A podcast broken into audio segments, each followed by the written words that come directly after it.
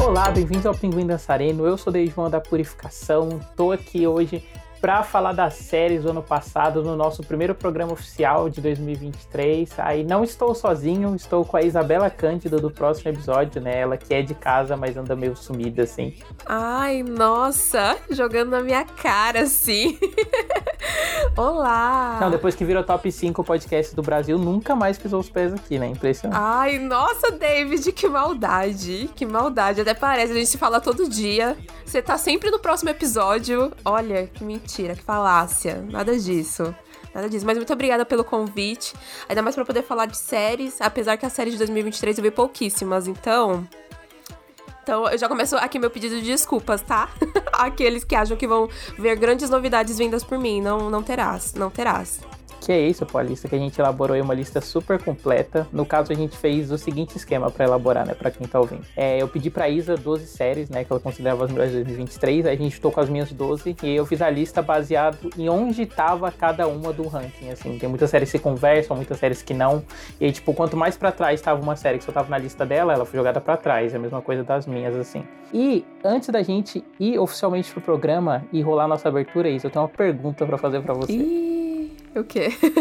eu lembro quando eu era mais novo, eu tava lendo aquele livro Tudo sobre Cinema, e o autor comenta, né, como o problema da, da gente olhar para trás é que a gente esquece das coisas medíocres, né? A gente só lembra do que foi muito bom ou foi muito ruim e tal, que a gente tá fadado a esquecer a mediocridade. E uma das coisas da minha vida é poder quebrar isso. Então eu quero perguntar para vocês, qual foi a série mais foda-se que você viu em 2023? Sabe aquela série que você viu e você, tipo, esquece que você viu? Alguém comenta e você, nossa, é verdade, essa série. Meu Deus! Eu não sei. Eu não consigo lembrar. Aquelas não consigo lembrar que série que foi um grande foda-se pra mim em 2023. Nossa, eu vou até abrir algum o, o app aqui pra poder ver o que, que eu assisti, o que, que eu não assisti.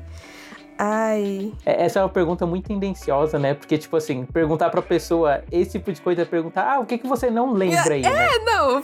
Realmente, você me pegou bem desprevenido, porque eu não eu queria, assim, ter alguma coisa para poder falar automaticamente mal né? Porque ela realmente não foi nem marcante. Ou não, não foi nem marcante o suficiente para falar, talvez, tão mal assim, talvez, da série. Mas a, uhum. a. Eu vi aqui uma que eu assisti, eu assisti ela na grande. Não estou fazendo nada e vou dar uma chance pra segunda temporada, porque a primeira temporada foi. Ah, foi okzinha. Eu lembro de ter visto a, te... a primeira temporada em um dia. E daí eu resolvi ver a segunda. Então, assim eu estou falando de Cruel Summer. Não sei se você ouviu falar dela, ela é da Prime Video. E ela é daquelas séries tipo mistério, sabe? Tipo, alguém some ou alguém morreu. E são tudo adolescentes, então. E daí tem todo o jogo de ficar voltando no tempo para poder saber se por acaso. O, o que levou a pessoa a ter sumido ou ter morrido. Era basicamente, basicamente isso. E ela é uma série antológica. Então, tipo, eu já sabia que a segunda temporada seria com novos atores, uma nova história. Mas ela é muito ruim. ela é bem ruim. E eu assisti ela, assim, eu fui até o final muito me perguntando por que, que eu tava assistindo ela ainda, assim, sabe? Porque tava muito na cara o mistério, tava muito na cara o que ia acontecer. Então, tipo, nada foi uma novidade quando chegou no último episódio. E quando acabou, eu falei assim: essa série vai ser cancelada, assim. É óbvio que essa série vai ser cancelada. Eu não, realmente a primeira temporada talvez tenha sido um grande equívoco, que ela tenha sido realmente boa. Mas mas ela, nessa segunda, é uma comprovação de que ela não é boa. E ela já, esse ano, já saiu, já que ela foi cancelada. Então, estou certa. estou muito certa. Ela é tipo um slasher de volta no tempo, é isso? Ah, não é um slasher, não, sabe? Porque você não tem. Você não tem realmente um assassinato. A grande maioria, já dando quase um spoiler para quem for assistir, não queira. Não, não assistam, tá, gente? Eu vou assistir outra coisa. É. Mas é, é, geralmente são as duas temporadas. Na primeira temporada nem tem uma morte, mas na segunda temporada é meio que um acidente, sabe? O que leva aquela pessoa a ter desaparecido para depois ter aparecido o corpo. E daí você vai vendo meio que o que aconteceu, sabe? Quem foi essa pessoa? Que ela se meteu? O que, que aconteceu ali no meio? Então não tem um slasher, assim, porque não tem um assassino. Não, não tem um assassino, uhum. assim. E, e ela é meio bobinha até para você entrar para esse lado de que sei lá, tem uma grande conspiração, tem um grande plano. Ela não tem, ela não tem, assim. Eu, eu acho que talvez ela nunca queira ter também, mas ela, assim, perto da primeira temporada, ela já. Ela, a primeira temporada já não é lá grande coisa, a segunda temporada ela é bem ruim mesmo. Assim, eu tinha até esquecido que eu tinha visto ela. Tinha esquecido realmente, assim. Talvez, se eu tivesse lembrado, eu tinha colocado ela nos piores do, do ano do próximo episódio. Mas eu não lembrei dela, olha só. eu não lembrei dela. Nem isso, né, cara? eu não lembrei dela. Eu não lembrei. cara, a minha série, hum. ela é um pouco diferente, porque, tipo assim, é uma série que quando eu vi o teaser, vi imagens e tal, achei que seria legal. Aí eu acompanhei ela até o final, assim, porque eu tava na esperança de que ela, tipo, virasse uma série legal uhum. e tal. E ela é só uma série muito medíocre, assim, que ela Hello Tomorrow, que é uma ah, série da Apple TV e tal. Sim, sim. Eu vi o, o piloto dela. Não sei se você lembra, na época que saiu, não, gente, vamos ver aí, mó legal, pá, toca Moon River uh -huh. na, no piloto Sim, da série. Uh -huh. né? E ela tem um visual, tipo, bem legal, assim, ele é retrofuturista, né? Essa coisa meio futuro dos anos 50, 60 e tal, assim, esteticamente, né? Aquela sociedade dos anos 60, só que toda imaginada no contexto de futuro, sobre um cara que vende. É, ele vende terrenos na lua, né, pro pessoal que quer comprar, e é essa promessa de ascensão social, assim. Mas ela é uma série que ela tem um conflito tão diluído, assim, que você fica assistindo, tipo, ah, beleza, entendi. Ah, entendi, beleza. Ah, o cara é picareta, tá, e aí pra onde isso vai, sabe? Só que, como ela é uma série que, tipo, ela tem essa criação de mundo, né, que ela é vistosa, assim, acho que as séries da Apple TV tem isso, né, elas são bonitas. Sim. Aí eu não consegui parar de acompanhar, sabe? Semanalmente eu tava lá, e ajuda que os episódios eram curtinhos, né, tipo, 20 e poucos minutos É, o piloto dela, eu lembro do piloto dela, e eu lembro que, assim, eu só não achei ela interessante o suficiente para continuar. Tipo, ela precisa ser uma série bem dirigida ali, sabe? Ter um ponto da história, talvez, que, que é exatamente isso, assim, ah, aonde isso vai levar. Mas não o suficiente para ter querer continuar assistindo ela. Tanto que foi numa. Foi logo quando ela saiu porque eu tinha visto alguém falando, nossa, mais uma grande novidade da Apple e tal, e eu fui ver já tipo assim, é, vamos ver. porque a Apple realmente lança bastante coisa e tem coisas que pode ter aí no meio uma qualidade. Mas tem outras coisas assim que é só. É uma, é uma embalagem muito bonita é, é muito bonita, uhum. assim, sabe? A embalagem. Então, você tem que saber escolher as suas batalhas para séries da Apple. Eu já digo isso, assim, porque tem, tem umas assim que você só se apega à embalagem. Eu sou apegada a várias embalagens lá. elas, se, elas enganam muito, porque Sim. você olha, todas elas têm esse visual meio Severance, assim, nessa né? coisa meio anacrônica e nossa, que massa é, e tal. Sim, Slow Horse, ele, ele. Eu achava que ele ia me pegar nessa também, porque eu coloquei ela num dia e eu. Ah, pô, legal, mas deve ser igual o restante da série da época. Mas não, mas não foi. Então eu acho que é realmente, assim, um grande unidunité dentro do catálogo. Perfeito. E aí, vamos falar das 20 melhores séries de 2023? Vamos lá, vamos lá.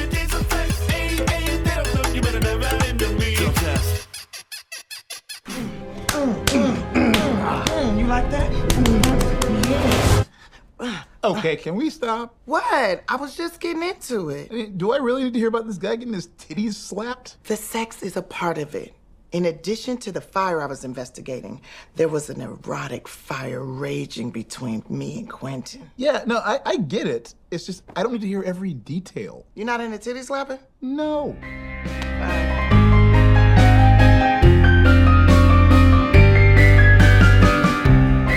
Então, a metodologia da lista já foi explicada no começo, né? Então vou começar direto puxando a minha aí, a primeira, que é I Am a Virgo, Eu Sou de Virgem, que é uma série do Prime Video, escrita e dirigida pelo Boots Riley, que é, para quem não lembra, é o diretor e roteirista do Sorry to Bother You. E ela tem uma pegada bem parecida, assim, né? Ela é sobre o Code, que é esse menino gigante, ele cresceu, ele tem um tamanho de um gigante, né?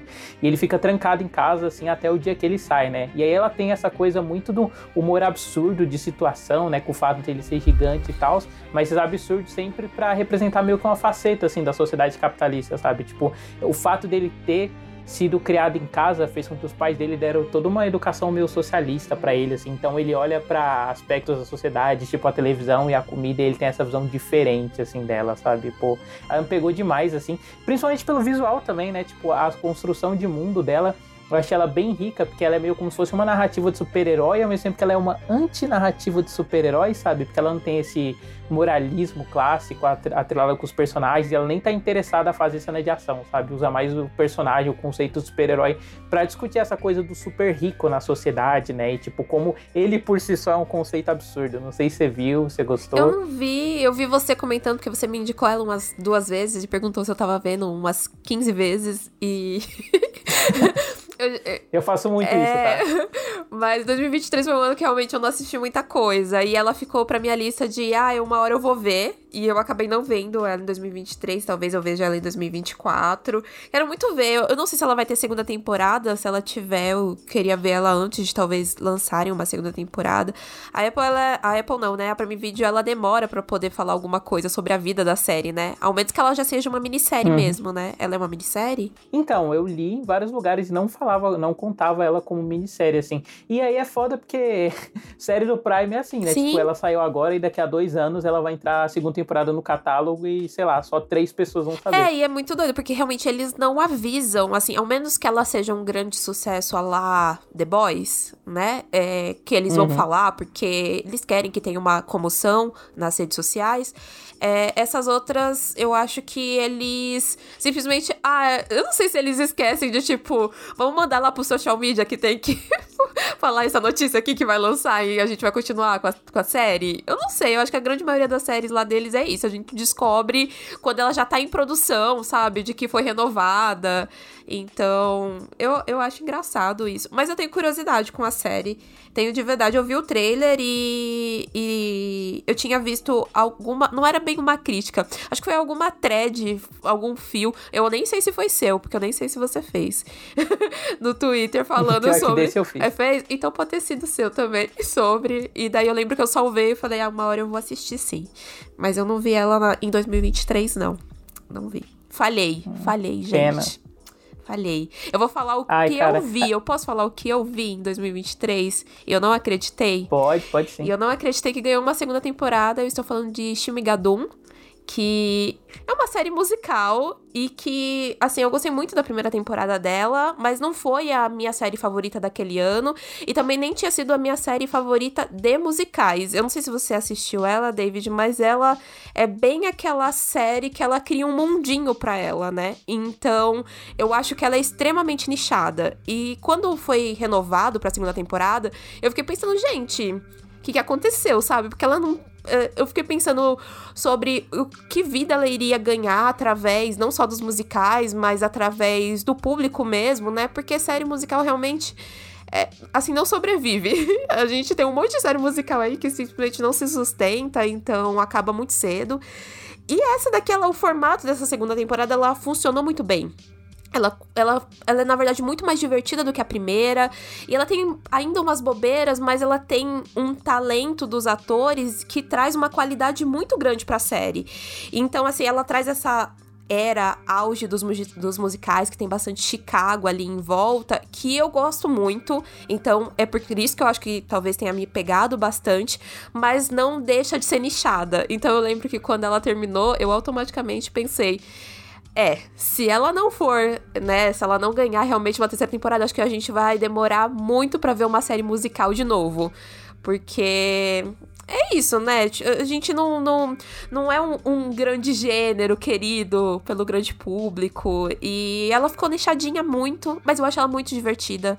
Eu até falo assim, ah, gente, você viu o primeiro episódio da primeira temporada do curtiu? Vai pra segunda temporada, porque ela já começa muito boa. E ela tem uma constante disso. Então, assistam. Assistam o Shimigadum. É bem legal. Acho que você vai gostar, David. Acho que você gostaria de Shimigadum. Uhum. Talvez mais a primeira temporada do que a segunda. Conhecendo você, talvez. Não, Assim, apesar de não ter visto, ela é uma série que tá na minha lista do não vi, já gostei, porque ela é uma série dessas do Barry Sonnenfeld, né? Que pra quem uhum. não lembra é o diretor de Desventuras em Série, uhum. esses filmes mais estilizados, assim. Ele dirige vários episódios de Pushing Daisies também, né? Então, Sim. tipo, é uma série que, apesar de eu não fazer ideia sobre o que ela é, além dela ser musical, uhum. eu imagino que ela vá nessa mesma linha, né? De ser essa narrativa visualmente excêntrica, assim, que sempre me pega também. Sim, eu gosto muito da ideia que é, né? A gente tem um casal principal e esse casal tá passando por alguma coisa dentro do relacionamento deles, e daí eles vão parar no mundo Shimigadum.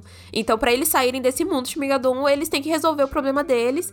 E esse problema deles é para ser resolvido através do musical e o musical cantando os pro... é, é, exatamente o que todo mundo odeia, né? Que é as pessoas que têm que transmitir as emoções delas através das músicas. Mas eu acho muito bom e eu acho que na segunda temporada ela funciona muito bem. Ela funciona assim de uma forma criativa que me deixou assim muito, caramba, isso isso é inteligente, sabe? O jeito que eles colocam tudo. E esse, e esse nesse segundo ano tem muitos atores da Broadway participando. Então, eu achei super legal, né? Porque toda vez que eu vejo uma carinha ali que eu já conheço de alguma peça e tal, eu falo, poxa, é, às vezes é uma portinha que vai trazer essa pessoa pra televisão ou para outros projetos. Então, eu acho triste só não terem continuado, né? Mas, paciência. Agora a gente vai fazer uma pequena troca, né, Isa? Porque hum. é, eu não vi Shimigadum e ela tá na minha lista do não vi, já gostei. E a próxima série que a gente vai falar, que é o Fiona Cake, é uma série que, tipo, eu imaginaria você vendo e gostando, né? Eu não sei se você viu e tal.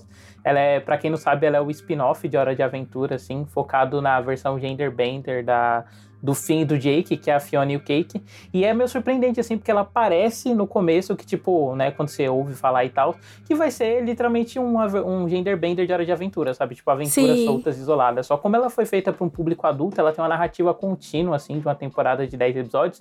E ela é como se fosse uma continuação, assim, de alguns personagens de hora de aventura, sabe? Ela é meio que essa investigação do que é a Fiona e o Cake dentro da mente do Simon Petrikov, assim, sabe? Como é, o mundo deles mudou quando ele se tornou outra pessoa e tal. E é bem legal, assim, tipo, todo o tom da série e a criação de mundo também, porque ela é uma série que ela brinca muito com o multiverso, né? Então você vê diferentes facetas, assim, de personagens que você viu em Hora de Aventura, tipo a Fiona e a, a Fiona, a Princesa Jujuba e a Marceline como rivais, assim, no mundo em que os vampiros caçam humanos e tal, e, e esse tipo de coisa fica voltando, enquanto a Fiona e a Cake são desenvolvidas nesse negócio, né? De serem essas personagens que só existem na cabeça de alguém e como só existe na cabeça de alguém muda ela, sabe? O que é o mundinho dela, esse mundinho imaginativo.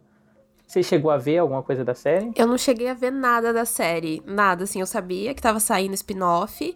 E era só isso, assim. Eu não. Eu vou falar para você assim, eu não sou uma grande fã de Hora da Aventura. É, eu vi alguns episódios de Hora da Aventura, mas eu nunca. Nunca maratonei, assim, nunca foi um grande interesse para mim. Mas todos os episódios que eu vi, eu lembro de gostar muito. E daí é muito engraçado, porque Ontem eu parei com a Lívia, que é a minha sobrinha, porque ela encontrou uma almofada do Jake no quarto dela. E daí ela tava perguntando de quem era e o que que era aquele personagem. E daí a gente colocou o primeiro episódio de, de Hora da Aventura para assistir. E daí eu falei, cara, como isso daqui é legal, né? Não lembrava, não lembrava mesmo. E daí eu fiquei até muito pensando assim, será que esse spin-off ele é, ele é bom? Será que, tipo, ele é tão interessante o quanto. Hora... Porque Hora da Aventura é, é bem o tipo de série que, assim, eu não, não assisti assisti ela como um todo, mas eu sempre achei ela muito legal porque ela é divertida. Eu sempre achei bonito o mundo do, do, do fim do Jake, sabe? E daí eu fiquei curiosa para saber exatamente isso que você falou, se por acaso a gente voltando para esse mundo se teria os, os personagens retornando, né, alguns alguns coadjuvantes desses personagens retornando e tal. Fiquei fiquei interessada. Pois vale demais, assim. É, só que esse que é o foda, não dá pra me falar pra você assistir o Fiona Cake. Até dá, né? Sem assistir Hora de Aventura, porque eventualmente eles se explicam e tal. Mas eu vejo ela muito como uma continuação, assim, direta da série, né? Ah, mas talvez sim. seja até mais interessante para você, tipo, tirar pra ver sem ter visto a série, assim, uhum. pra pensar, nossa, esse cara é o Rei Gelado, e é, é esse o momento da vida que ele tá? Tipo, ele não é só o louquinho lá, que é o vilão genérico ah. de dois da semana, do Hora de Aventura. Uhum. Então, quem sabe se tiver com muito tempo livre esse ano. Ah, vamos ver, eu não prometo nada. Não estou prometendo absolutamente nada. Ai, mas, mas quero. Então vai ser torcer pela Lívia, né? Tipo, vai fazer ela te fazer ver a série de tabela. Talvez, talvez, talvez. Vamos ver, vamos ver. Eu posso ir pra minha próxima? Pode. A minha próxima é Jury Duty, na mira do júri que é a série que eu acho que deve ter chegado em todo mundo em algum momento, porque quando ela chegou na Prime Video, acho que ali no finalzinho do ano, muita gente comentou com ela e ela acho que ganhou uma visibilidade maior também, porque ela tava lá sendo indicada no M e tal. Mas eu assisti ela antes, eu lembro que eu indiquei para você antes. Eu nem sei se você assistiu. Sim. Eu fiquei, eu fiquei mandando mensagem perguntando: pô, você viu? Você assistiu? Pô, eu tô gargalhando pra caramba assistindo essa série. E era uma série que, assim, para mim, ela cura depressão, David. Assim, de verdade. Oh, olha só, olha só. Eu não vi a série, mas em minha defesa, quando a Isa me indicou, não tinha legenda. Eu falei, ah, ah vou esperar a legenda sair. É verdade, é verdade, eu lembro. É verdade. Você perguntou pra mim se tinha. Eu falei pra você que não, que eu tava vendo sim, que eu tava vendo com a, com a legenda em inglês. Cara, ela é uma série divertidíssima. Eu acho que você sabe sobre o que é, né? Que é sobre um júri falso e onde a gente tem uma pessoa real no meio desse júri. Então são todos atores menos um. E, e é uma loucura, é insano. Pra mim, assim, eu já disse para todo mundo, é um experimento que eu não quero saber se é verdade ou não. Eu não quero saber se por acaso o cara sabia, se o cara não sabia, não me interessa, nunca venham me contar. Não quero saber. Mas ela é divertidíssima, porque ela tem alguns momentos que pode, pode ser elevado a um, uma bobagem, a uma bobeira, mas ela é genuinamente engraçada, assim, sabe? E eu acho muito legal quando a comédia ela se propõe a ser o improviso, mas ainda assim um improviso extremamente inteligente, porque eles sabem aonde eles vão chegar com absolutamente tudo. E ela tem um desfecho tão bom, tão fofo. Sim, eu chorei no desfecho. Chorei bastante. Porque eu achei. Nossa, essa eu não esperava. Sim, eu chorei porque foi um desfecho muito assim, sabe? Você tá indo num num grau onde a série tá, tá te, te entregando só momentos engraçados. E daí, obviamente, o desfecho que é o o cara descobrindo que tudo que tá acontecendo ali e isso sendo levado para outras potências ali da vida dele. Porque é basicamente você foi enganado, mas. E aí, é legal você ser enganado, mas não é sobre é legal ser enganado ou não. É o que, que você tá levando disso daí, sobre essas pessoas que você uhum. conheceu e sobre essas pessoas que talvez elas não sejam exatamente quem você imaginava que elas eram. Então, é é maravilhoso, é maravilhoso. Eu indico para todo mundo. Ela, eu, eu dei um textão tão rápido de menções honrosas no próximo episódio para falar sobre ela, e eu fiquei o tempo todo pensando, caramba, eu devia ter feito um especial só para falar sobre ela, porque eu lembro que quando eu fui assistir, né, eu tava muito apegado com a ideia de são os mesmos roteiristas de The Office, então obviamente vai ter uma coisa ali, uma sacada muito boa. Só que eu acho que, sei lá, para quem não gosta de The Office, vai gostar do mesmo jeito, sabe? Porque ela é uma comédia, na verdade, só muito boa. Muito boa. E eu fiquei pensando que talvez não seja tão fácil reproduzi-la. Assim, apesar uhum. de que. Ah, é, é umas coisinhas muito pautadas. Eu não sei se é tão fácil depois dessa você fazer a mesma coisa, mesmo que seja outro ambiente, sabe? Eu não acho que seja tão fácil. Nossa, Isa, pela sua descrição, assim, assim, de ter esse final bonito, isso, essa coisa que é esse grande experimento, né? Que Sim. você não sabe se é realidade, se é ficção, me, me lembrou muito o ensaio do Nathan Fielder e aquela The Rehearsal. Sim. E, cara, é impressionante que, tipo, eu tenho a mesma sensação, assim, com o final do ensaio, sabe? Tipo, é uma coisa tão única o que foi feito naquela temporada que é muito difícil você reproduzir, tipo, o que foi a catarse do final, sabe? Sim. Porque é esse grande. É, tipo assim, no. Você falou de como é o Jury Dutch, né? Tipo, uhum. Tipo, percebendo que as pessoas que a gente conhece não necessariamente são as pessoas que a gente imagina e tal. Uhum. E no ensaio tem. É meio que o contrário, né? Tipo, é só sobre o personagem principal e ele emocionalmente conseguindo lidar com as coisas, sabe? Que, sei lá, acho que não é um arco reproduzível assim em outra temporada. Não sei se a sensação de Jury Dutch é a mesma. É, eu acho que não, mas eu acho que o Nathan é o único que conseguiria fazer isso de novo.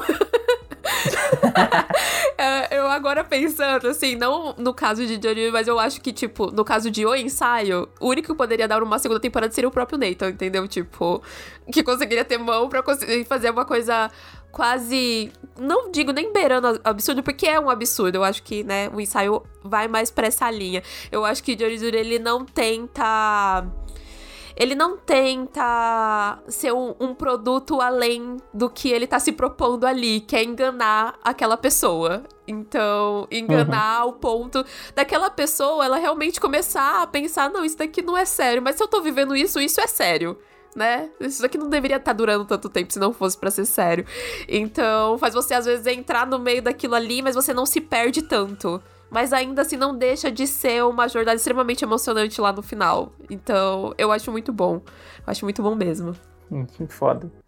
E a próxima que eu vou estar trazendo aqui hoje é uma que nós dois vimos, né? Então é bom que nós vamos poder comentar e tal. Que é você, The After Party. Você vai me julgar, porque eu não temporada. terminei The After Party. Eu não terminei a segunda temporada. Porra, isso. eu não, não terminei ela. Eu não terminei. Eu, eu sabia que você ia colocar ela na sua lista e eu fiquei, ai, eu vou ter que, eu vou ter que me revelar no, pro David. Ele vai ficar todo decepcionado Pô, essa é comigo. Perfeita fazer revelações, né? Sim. Ai, cara, eu tô Isa, pra falar a verdade. Até porque o final tem, o final tem tipo uma coisa que é muito piscadinha pra Isa, assim, sabe? Ai. Quase um aparecer a Isa Rei no final, Ai, quase. Não é Deus. é literalmente isso, entendeu? Ai, meu Nossa. Deus. Ai, viu? Olha, foi, foi premeditado, David. Foi pra ser esse momento, assim, sabe? Grande revelação do mistério. Você descobrir que eu não terminei a, a, a série. Uma grande decepção. É o equivalente quando a gente tava gravando no próximo episódio e descobrimos que a Rafa não viu o Leftover. Ai, foi exatamente isso. É, exatamente. Mas para quem não viu ou não conhece After Party, ela é uma série whodunit aí, né? Tipo, acontece um assassinato e o pessoal investiga, né? E aí a graça dela, tipo, que ela tem de diferente de outras séries, tipo Only Murders in the Building, é que ela faz... Ela usa os depoimentos dos personagens para fazer, tipo, episódios de gêneros diferentes, assim, dentro do formato da série, sabe? Então, por exemplo, tem uma personagem que ela é mais romântica. O episódio uhum. dela é como se fosse um... Caralho, como é o nome daquele negócio que todo mundo gosta? O Império Romano, para várias mulheres Orgulho e Preconceito. Isso, é aí exatamente o, o, o episódio do Orgulho e Preconceito. É, aí tem uma outra menina que ela é mais excêntrica. O episódio ele é todo no estilo do cinema do Wes Anderson, assim, sabe? Tipo, o, o, visual da série muda. Eu acho que o que me pegou mais, assim, na segunda temporada é que na primeira temporada tinha isso, só que era dentro do formato mais tradicional, né? Tipo, Sim. ah, mudava, por exemplo, a coloração do episódio, a as barras, né? Tipo, o formato da razão de aspecto, mas era isso. E nesse não, tipo, nesse tem toda uma criação à parte, assim, para cada é, depoimento do personagem. Tem um tio da, de uma das personagens dessa temporada que ele vai contar, e aí, tipo, começa com ele no exército, assim, é tipo todo um negócio de guerra, e depois vira uma coisa meio sei lá, último tango em Paris, assim, sabe? Essa coisa mais romântica, uhum. cafona e tal. Ou quando a mãe dela vai contar e vira uma coisa meio é, novela asiática e tal. A mudança de visual, assim, da série me pegou muito essa temporada, sabe? Nossa, e a própria construção do mistério, do mistério o elenco também. Nossa, isso de verdade, assim, eu realmente estava esperando que eu tivesse visto ela inteira, cara. Não, eu não vi ela inteira. Eu parei até no episódio, que é o episódio ali com a estética de Wes Anderson. Então, eu parei nesse episódio. Acho que, se eu não tô nada tipo, episódio episódio 5? Episódio 5? Não, eu vi o episódio é depois é desse. Não, eu vi o episódio depois desse, que é o episódio focado no cara lá no Sebastian. É, então, é. Ah, que é o filme de assalto. Isso, que é o filme. Isso, foi esse. Foi nesse que eu parei. E eu parei, eu acho que porque eu precisava fazer alguma outra coisa, acabei não voltando. Eu, eu tenho uma, uma preguiçinha, assim, das coisas da Apple, porque parece que nunca tá tão fácil para eu assistir, apesar de que não é, assim, a grande dificuldade. Mas eu sempre fico, tipo assim, ai, ah, porque é um saco para poder colocar na televisão para assistir, porque toda vez o negócio desloga. Eu sempre que eu vou assistir, eu quero assistir muito, assim, sabe? Tipo, eu tô querendo muito ver para clicar em alguma série da Apple hoje em dia. Mas. E daí eu não continuei por conta disso, mas eu nem tirei ela da minha lista, porque tem série assim que eu não continuo porque não tá interessante nem nada. Mas eu lembro que eu até comentei com você que eu tava achando essa temporada, essa segunda temporada, muito mais legal do que a primeira. Por conta exatamente disso. Todo o estilo dela é, parece que tem mais trabalho ali. Tem mais trabalho para ele acontecer visualmente. Injetaram dinheiro, né, é, injetaram dinheiro. Mas também tem um esforço maior, assim, no, no, no, no ficar no básico. Porque eles poderiam ter, ter injetado dinheiro, ter colocado figurino, ter mudado um pouco a estética e tal. Mas o, o texto, para poder mudar entre uma, um personagem e o outro, ainda não ter aquela grande força. Que é coisa que eu acho já na primeira temporada, assim, sabe? Tipo, eu sei que ali tinha pouco dinheiro, mas eu também não senti uma grande grande força ali na, na, em alguns diálogos, assim, da forma que eles estavam contando a história. Nessa segunda, eu já sentia mais. Então, eu lembro que quando eu assisti, peguei ela para assistir, eu assisti, acho que, sei lá, os três primeiros, e depois disso eu fui assistindo um pouquinho, um pouquinho, e daí eu parei, e daí eu acabei não voltando. Então foi isso aí que aconteceu. Eu vou voltar, David. Não, não desfaça a nossa amizade por conta disso. Dessa vez vai passar. Tá bom, tá bom. Ah, e quando você voltar e quando você terminar, você fala assim, se o final não foi meio uma piscadinha pra você. Ah, tá. E ela não ganhou a terceira temporada, né? Ela foi cancelada. Não, ela foi cancelada agora na segunda. O bom é que, tipo assim, é, ela não é uma série que ela termina sempre com gancho pra temporada seguinte, né? Tipo, uhum. Tipo, termina o caso e termina a narrativa, Sim. assim, como um todo. Então acho que é bem justo. Sim, mas eu, eu olho para ela e eu fico pensando que é o tipo de série que sei lá. Podia durar mais, né? Não só podia durar mais, mas que eu vejo que em algum momento, sei lá, as pessoas vão redescobrir a série, sabe? Tipo, ou vão redescobrir, uhum. ou talvez do nada ela ganhe um, um revival aí, até com a galera que participou da primeira e segunda temporada. Porque, sei lá, deu uma nostalgia. A lá, tipo, Parendal, sabe? Tipo, sei lá, daqui a alguns anos aí a galera volta. Uhum. Então, tipo, sei lá. Eu, eu, acho que ela tem muito essa carinha. E não seria muito difícil, né? É. Porque, tipo, os diretores são bem altos, são a equipe que, tipo, produziu e escreveu Aranha Verso Sim. e tal. Então, tipo, se eles quiserem tentar vender para outro streaming, né? Sim. Acho que rolaria. Sim, eu nem sei como é que rola pra Apple se pra, pra vender as coisas pra, deles para outros lugares. Eu não faço a mínima ideia.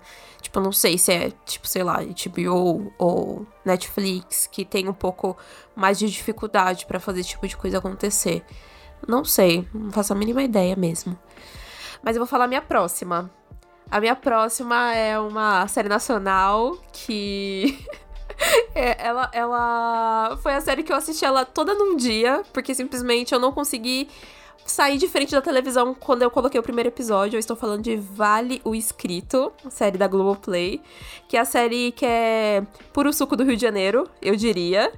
Assim, porque ela é muito absurda, ela é muito fantástica e ela tem só sete episódios, então ela tá ali para poder contar sobre o jogo do bicho, né? Sobre parte ali do que é o jogo do bicho e como ele é esse grande é, é, esquema de guerra ali, basicamente.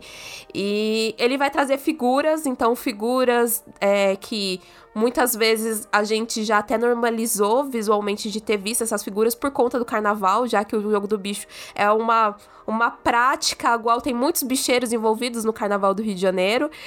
E cara, é extremamente única, porque obviamente ela é brasileira, mas eu digo única de trágica e divertida ao ponto de você falar que isso é muito Brasil. Muito Brasil. Então, claro que é um sistema que a gente sabe que nunca vai ter fim mas ao mesmo tempo você vê, você vai assistindo a série, né? A série ela vai desde movida a documentos ali, ela tem um sistema muito aprofundado de trazer coisas que aconteceram, então é todo o núcleo ali de documentos da Globo, então tem entrevistas, tem matérias de jornal, tem basicamente tudo para poder cobrir esse, esse período ali que eles resolveram cobrir, que é basicamente até 2021, quase. E você sabe o porquê ganhou uma segunda temporada, porque basicamente isso nunca vai acabar, gente. é tipo, a milícia nunca vai acabar acabar. O carnaval nunca vai acabar. O jogo do bicho nunca vai acabar. A guerra nunca vai acabar. Então é isso. Então você vai continuar assistindo.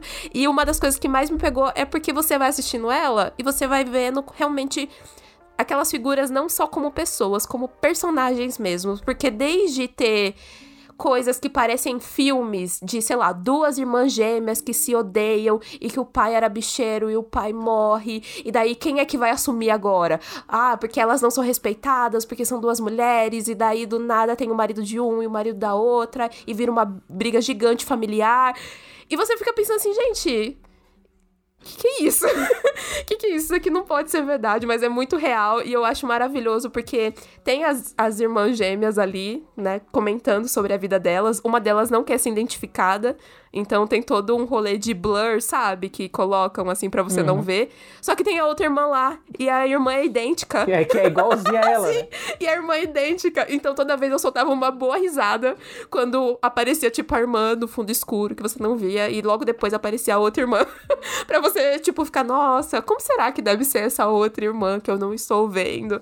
Assim, é muito bom. E tem um quesito chamado Milton Cunha. Assim, quem acompanha o carnaval sabe quem é o Milton Cunha. Ele é carnavalesco e ele hoje em dia é apresentador aí do, do carnaval da Globo. E ele narra muitas coisas porque ele é envolvido com essa galera. Ele conheceu muita gente. E ele narrando é único. O meu único pedido até pra segunda temporada é que tenha mais ele. Mais ele narrando situações que é nada, nada se compara a ele. Eu, eu, eu falo, gente, só peguem trechos, assim, não, não, não me interessei. Peguem um trecho só do Milton Cunha comentando qualquer coisa dessa, dessa série ou da vida dessas pessoas que vai fazer você querer pelo menos assistir um episódio e depois que assistir um, você vai querer ver os outros seis. Então, é, automaticamente é isso que vai acontecer. Digo isso pra vocês.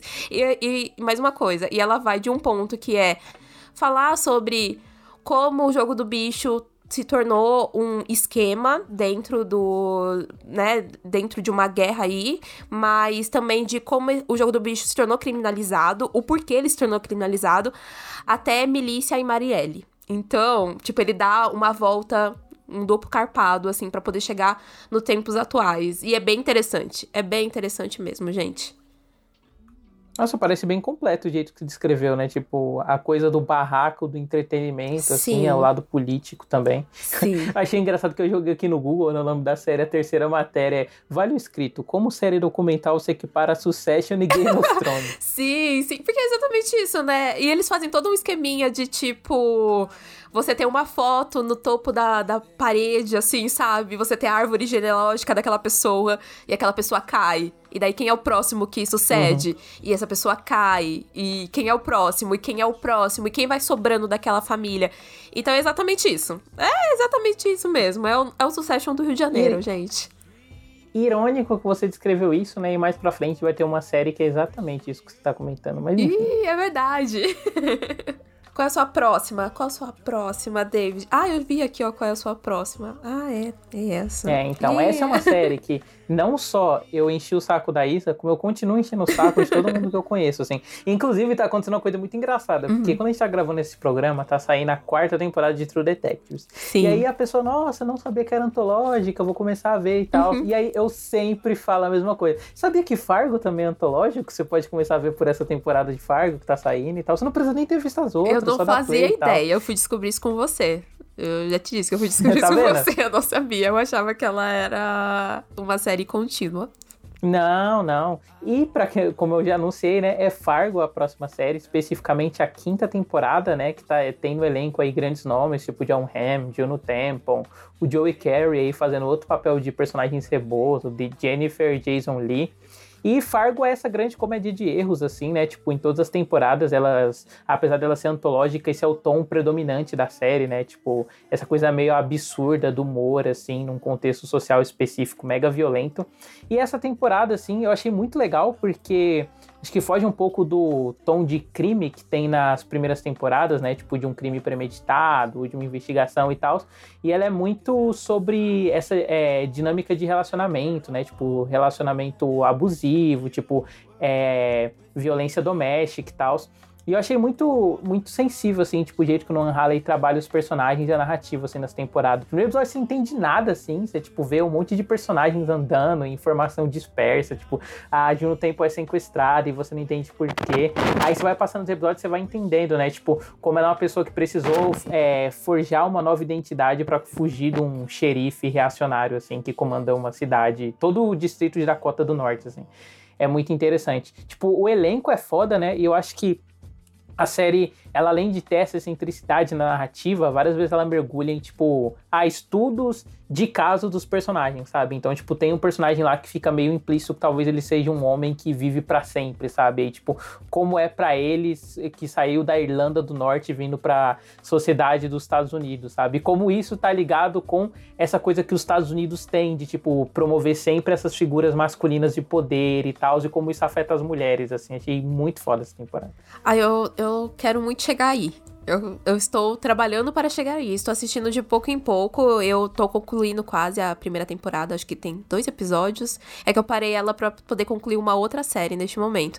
Mas eu tô adorando. E daí agora eu não sei se, tipo, eu vou pegar para assistir a segunda temporada se eu já vou direto pra quinta. Quando eu terminar a primeira. Eu, eu tô nessa. Principalmente porque quero assistir o Joe Ham. A última série que eu assisti o Joe Ham, ele tava assim. É, é, muito triste, né? Eu assisti The Morning Show, o John Hamm tava lá, ele talvez tenha sido uma boa aquisição para The Morning Show, mas eu acho muito triste quando, sei lá, um ator ele é muito mal aproveitado, sabe? Principalmente com falas muito ruins. Então eu quero tirar o gosto amargo do John Hamm da última temporada de The Morning Show para assistir uma coisa boa. E daí já vieram falar pra mim que ele tá muito bem no papel também, então eu tô curiosa. Vai ser meio agridoce pra você, hein, é. Porque ele tá muito gostoso, mas ele é muito cuzão. Mas assim, ele é série. é maravilhoso. Ele é maravilhoso. Eu, eu, assim, ele. É, a grande maioria dos papéis que o John Hamm faz não é nenhum papel gostável, na verdade, né? Acho que desde Mad Men, eu, toda vez eu lembro dele sendo o, o pastor lá de Unbreaking King Schmidt, sabe? Eu acho maravilhoso. Eu acho ele maravilhoso. Então ele não tem esse, muito esse papel desse lado Gustavo. E no último papel que eu vi ele, ele tava sendo só um bilionário que estavam tentando humanizar um bilionário. Então, muito difícil. O cara gosta de desafio, sabe? Eu penso assim. Uhum. E qual que é a próxima, Isa, que você trouxe? Ah, a próxima é uma próxima que nós dois vimos, né? Você deu um apelido para ela qual eu não entendi, tá? Eu não entendi hum. o porquê, mas eu estou falando de The Last of Us que foi a série aí queridinha de muita gente. Eu lembro que quando ela concluiu. Não por mim? Ah, para! Não, você gostou sim. Eu não lembro de você não ter gostado tanto de The Last of Us. Eu, eu fiquei um pouco chocada eu, com essa informação. Eu dei 3,5 na época. A gente até discutiu porque Foi? eu dei uma nota e eu escrevi errado ah. a, o negócio de Poker Face. Aí você achou que eu tava reclamando igual das duas séries. Assim. Ah, Mas tá. só porque eu escrevi errado no WhatsApp. Ah, normal. Normal a gente brigar por. Ruído por... comunicacional. Falar uma coisa. É, isso sempre acontece. Comigo com o David sempre acontece. Mas comigo, eu, eu tenho um problema, gente. Eu tenho um problema de reler às vezes coisas. Mas. É, na verdade, acho que eu diria que eu tenho um problema de não prestar atenção no que eu escrevo. Ai, no Twitter, a gente, a gente, claro. a gente se desculpando aqui. Não, a culpa é minha. Não, a culpa é minha. Não, mas eu, eu fiquei um pouco surpresa, porque eu achei que você tinha curtido mais ela, não ao ponto de. Porque, sei lá, você deu 3,5? 3,5 pra mim não é uma nota ruim. Mas eu entendo, porque eu realmente eu dei uma nota mais alta do que ela, do que você, no caso. Né? Mas eu gosto muito de The Last of Us. Eu acho que todo mundo conhece a história de The Last of Us, né? Que é simplesmente aí um fungo que toma conta do mundo e faz uma catástrofe. Então a gente acompanha aí a história aí do Joe levando a Ellie pro outro lado do mundo, porque a Ellie é uma pessoa que tem uma cura, talvez, talvez, né? Porque ela foi infectada e não aconteceu nada com ela. Então a gente vai acompanhar é, os dois. E eu gosto muito de The Last of Us. Toda vez que eu penso em The Last of Us, a primeira coisa que vem na minha cabeça é o piloto. Porque eu acho que é um piloto que ele sabe muito bem no que ele estava se propondo a fazer. Então eu lembro que os primeiros 30 minutos ali dele, eu pensei assim, caramba, que Bom, eu já conheci os jogos, eu nunca joguei, eu só assisti gameplay, sou a pessoa que assiste gameplay de algumas coisas que me interessam. Então, eu acho que ele trabalha bem para te engajar a cada episódio. E eu acho que tem um trabalho muito bom de atores também, de personagens muito fodas.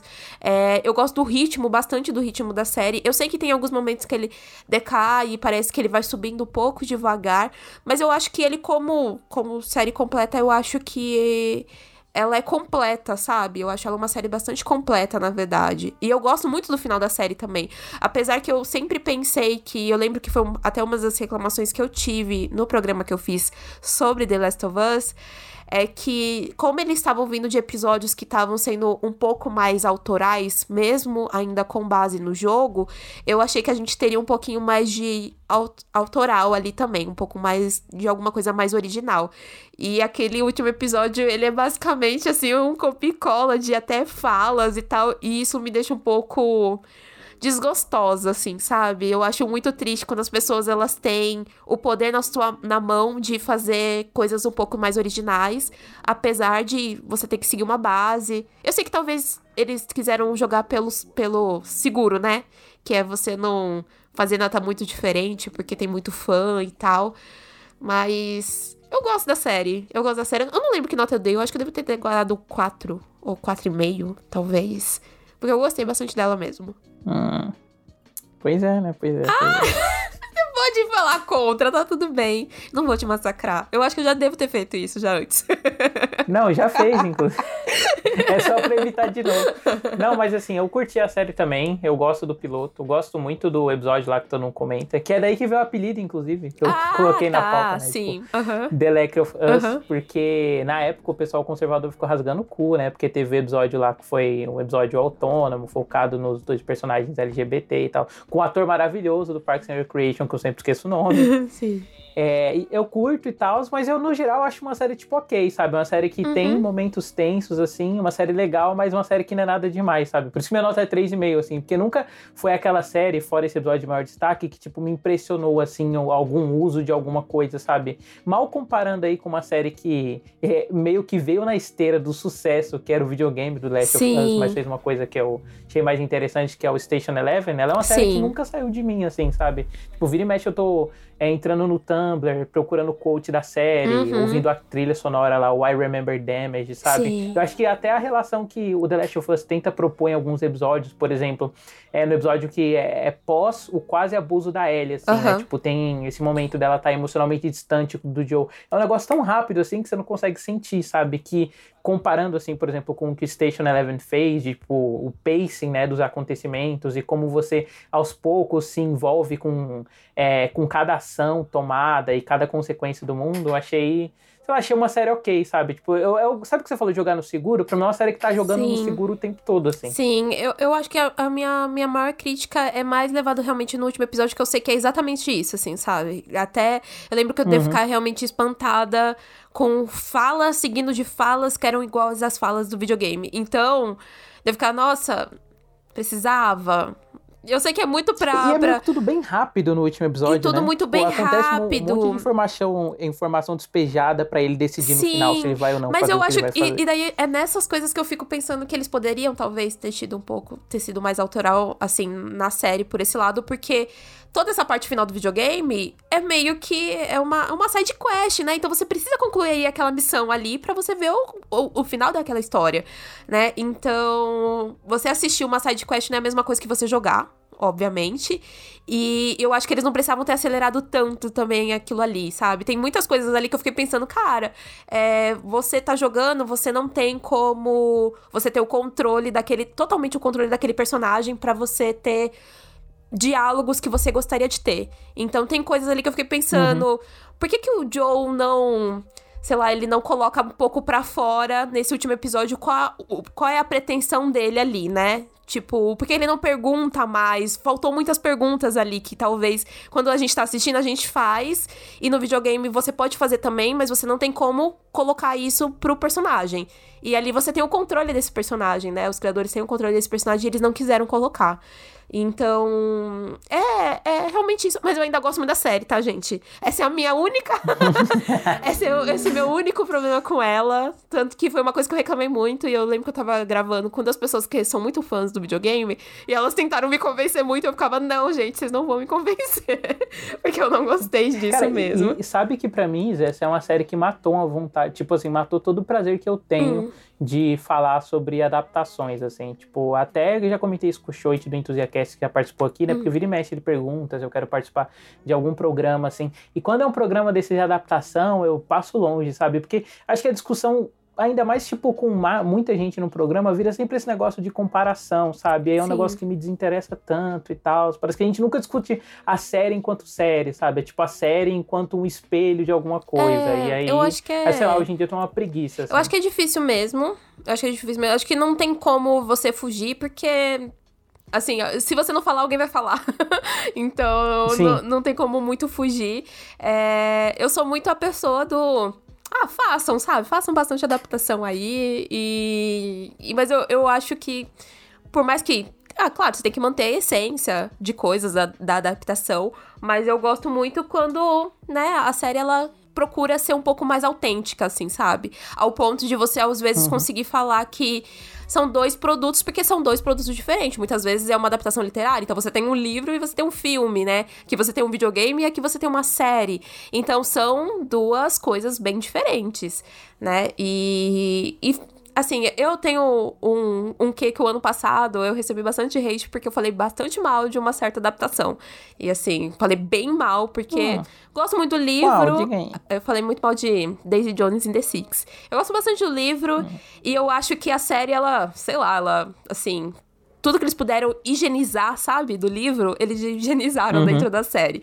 E para mim isso é um problema muito sério, né? Porque por que, que você resolve fazer uma coisa, então, baseada em algo? Então, assim, não, não faz muito sentido você realmente mudar absolutamente tudo e, e simplesmente você querer, você fazer escolhas a qual você sabe que as pessoas vão gostar disso, então por isso que eu vou manter isso.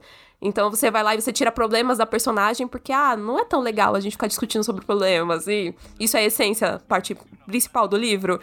Então, eu acho isso um pouco problemático. Acho um pouco problemático. E, e olha que eu sou muito contra de quem fala, ah, então vai lá e muda o nome da série, faz uma série nova baseada em tal outra coisa, porque também as coisas não são assim, gente. Não é assim que se resolve também, não. Não é assim que se resolve. E eu fui muito massacrada naquele programa, bastante massacrada, porque eu tive é, opiniões bastante fortes enquanto a isso. isso. E eu lembro que dentro daquele programa lá mesmo eu falei sobre que não dá, sabe? Coisas elas precisam ser cortadas e eu acho que isso daí tá na, muito na mão de quem tá dirigindo aquilo ali, né, para poder fazer. E eu acho que aqui em The Last of Us, eu acho que existe um ódio muito um, um uma ode muito grande aos fãs. Então, eles escolheram entregar esse presente para essa galera. Então, sei lá, para mim que nunca joguei, eu achei legal achei legal. E eu gosto de episódios muito específicos, né? Tipo, o episódio da Lacrolândia que você falou. eu, é, obviamente é um episódio muito bom. E ele é um episódio extremamente autoral, assim, sabe? Você não tem nada daquilo ali no, no videogame. Você tem um resquícios ali. Então, talvez eu esteja. Você tem um, você tem, é um elemento que fica subentendido. Né? Totalmente né? subentendido. Então, você poder pegar isso daí e se transformar numa coisa maior e numa coisa mais profunda extremamente acertado. Agora, você simplesmente, né, pegar o gráfico do jogo e vou colocar o personagem na, na mesmas feições, né? Você pegar os diálogos e vou colocar ali pra dentro do meu roteiro. Assim, eu já não curto tanto. eu já não curto tanto. É. é. E eu, eu detesto quando as pessoas começam, ah, é porque fizeram pros fãs. Ah, então enfia no cu você e os fãs, sabe? Que... Não sou Pô, tá fã, então não é pra mim. Então só disponibiliza para eles, então. Mas, ó, mas de caso ao contrário, ainda assim foi uma série que atingiu muito mais do que os fãs, né? Por mais que a gente tenha essas críticas e tal, e eu acho que não são críticas que talvez vão vai doer, sei lá, em quem gosta muito da série, eu acho que é uma série que atingiu muito mais gente, assim, talvez. Eu acho que eles já esperavam já isso também. É, é, é, foda, né? Porque deu muito certo no jogo, no final deu muito certo na série. E você fica pensando na segunda temporada o quanto isso vai continuar dando certo. Enfim. Enfim. Ai, mas falando de série boa de verdade. Ah, né? Aí a gente vai ter uma opinião contrária, hein? Eu acho que a gente vai ser a pessoa. A gente vai fazer o inverso, assim, do que acabou de acontecer aqui em The Last of Us. Eu acho. Então vamos ver. A próxima série que a gente colocou aqui, tá na nossa lista, né? É Queda da Casa Usher, né? Que é a, a última série do Mike Flanagan na Netflix, né? E ela é sobre essa família de ricaços, assim, né? Que eles começam a morrer é, um por um em seguida, né? E aí começa uma investigação para ver se alguém tá matando eles, se é algo sobrenatural. E sendo a série do Mike Flanagan, ela tem tudo que a gente gosta, né? Ela tem aquele filtro verde mega marcado, ela tem aquelas cenas que, tipo, flertam com gore e tal. Só que aqui ele vira chave, né? Enquanto no Maldição da Residência Rio, Midnight Mass, ele se constrói todo em cima de um melodrama, assim, tipo bem melancólico, né? Bem essa coisa existencialista do que é o tempo e tal. Inclusive, off-topic aqui, eu revi um episódio de Doctor Who e o Mike Flanagan é muito fã de Doctor Who. E tudo que o Mike Flanagan fez a vida dele inteira tá nesse episódio de Doctor Who, assim, que é o Hyde, que é o episódio da sétima temporada. Esse negócio do fantasma, que na verdade é só alguém perdido no tempo, uhum. e que o uhum. tempo afasta as pessoas. Enfim. Aí nessa série, né, no que é da Casa ele inverte isso, né? É uma coisa muito mais sádica, assim, uma coisa cômica. E, pelo visto, a Isa não gostou, mas eu adorei, assim, essa série, sabe? Acho que todo episódio ser organizado em torno da morte de um personagem, mesmo isso sendo preme... tipo assim, você conseguindo saber, né? Porque o personagem aparece no começo, o fantasma dele, você sabe que ele vai morrer. A graça tá muito mais a construção da coisa, sabe? Tipo, tem um tem meio que um fetiche assim estético, sabe? Em, tipo, ornar o personagem do máximo de signos possível, o episódio ser um deleite assim, até chegar no momento da morte dele. É, olha, eu já vou te corrigir, tá? Eu gosto da série. Eu só não amo a série. eu só não amo a série. Porque ela não é a minha favorita do Mike Flanagan. Então, assim, eu não, só não amo ela. Mas eu gosto. É, a minha também não. Mas eu gosto dela, assim, sabe? Mas ela pra mim é, tipo, uma série ok. ela é uma série ok, assim, né? No, no ano de séries que eu vi, eu achei ela uma série bem ok. É, eu lembro que quando eu assisti, a gente até comentou bem rapidinho, né, sobre ela. Acho que a gente comentou sobre alguma morte específica ou sobre alguma personagem específica, mas... A gente comentou sobre a esposa do Mike Flanagan, ah, né? Não tem como não comentar ela em toda a série. Né? Ela é casada com várias outras pessoas, tipo eu, você, com várias outras pessoas. mas, é a nossa, né? É a nossa esposa. esposa no comunismo, ah, é, é isso que é, acontece. Exatamente, é exatamente isso. Mas eu gosto dela, eu acho que o começo dela é um pouco meio brega, meio truncado, porque é essa assinatura dele. Então, e isso é uma coisa que eu já gosto. Eu não tô falando de brega e truncada de uma forma muito ruim, tá, gente? Eu tô falando, na verdade, de uma forma positiva isso. E principalmente quando ela vai ali da segunda metade, ela tem uma decrescente que, assim, vai te deixando emocionada de te tá acompanhando aquilo ali, sabe? Você vai entendendo o desenrolar de tudo. E, e eu acho que eu, eu, só acho que ela é, é, é ruim para quando você vai maratonar ela. Eu queria ter mais tempo com ela, assim, sabe? Eu acho que eu tive pouco tempo com ela. Acho que diferente, sei lá, da. Eu não tinha. Quando eu assisti ela, a da, da Casa Usher, eu não tinha assistido Missa da Meia-Noite. E daí, quando eu terminei ela, eu falei, cara, é, Michael Fangio me deixou órfã, né? Porque eu ficava sentindo que tinha, tava faltando alguma coisa, assim, sabe? Boa para eu poder continuar assistindo. E daí eu falei, vou assistir, vou tentar de novo, porque eu tinha largado ela, acho que eu tinha visto dois episódios e eu achei ela um ritmo muito lento. E eu falei, não vou continuar. E daí quando eu fui assistir Missa da Meia-Noite, eu fui assistindo, tipo, bem pouco em pouco. Eu acho que só os dois últimos episódios que eu assisti de uma vez. E foi naquele momento ali que eu pensei assim, caramba, eu acho que se eu assistir a queda da Casa Usher um pouco mais devagar, não tivesse feito maratona, talvez eu tivesse curtido um pouco mais a série. Mas eu ainda gosto muito dela, tá? Eu gosto muito do Mike Flanagan. Ele entrou no meu ranking de Mikes diretores brancos, que eu gosto bastante, tá? Mike diretores brancos. É. Qual, quem tá nesse ranking? Ah, tá, né? O Mike White, que é o primeiro lugar, né? Obviamente. Ah, eu, eu, eu É, e esse é literalmente o Mike, o Mike diretor, diretor branco. branco. Né? Tá é lógico, né, né? Não, eu, eu, brinco muito, mas na verdade é só os dois, tá? Não é, não é um grande ranking, não. É só os dois. Mas é que eu sempre gostava, eu gostei muito do Mike Flynn até né, o Mike White entrar na minha vida. É, mas eu gosto muito dele. Eu gosto muito desse trabalho com signos de terror, de um jeito meio classudo, sabe? O jeito que ele coloca. Gosto bastante, gosto bastante. O que me deixa até curiosa para saber das próximas produções dele, se ele vai tentar mudar um pouco a estética dele, se ele por estar tá indo para outro streaming, porque se a gente for colocar até trabalhos dele como longas, por mais que você saiba que é um trabalho dele, tem uma diferença dessas séries que foram, né, que, é, séries originais Netflix, né? Eu acho que todas elas você sabe em cada momento que ela foi até lançada. E eu não sei se, sei lá, indo pro Prime Video, se vai ficar tão claro assim. Eu já fico pensando que ele já não vai ter tanta visibilidade que ele merece indo pro Prime Video. Já acho triste. já acho triste, né? a gente só vai saber porque a gente segue a esposa dele no Instagram, ela vai postar Exatamente, alguma coisa. Fala, saiu né? a série. A gente, a gente estou atuando nessa série aqui do meu marido e tal, né? E a gente vai continuar acompanhando ele porque ele também é nosso pai. É, é isso tem isso, né? A gente vai continuar acompanhando uhum. ele. Mas é isso, ela, ela só não é a minha favorita e ela, assim, não é uma das minhas mais queridas do ano, mas eu gosto dela. Tipo, eu não odeio que nem você odeia The Last of Us. não, pô, dei 3,5 tudo. Então, eu daria 3,5 também pra queda da Casa Usher. É tipo isso. Porra, aí você meteu no ah, louco, né? Ah, não meteu louco, não. eu tô brincando.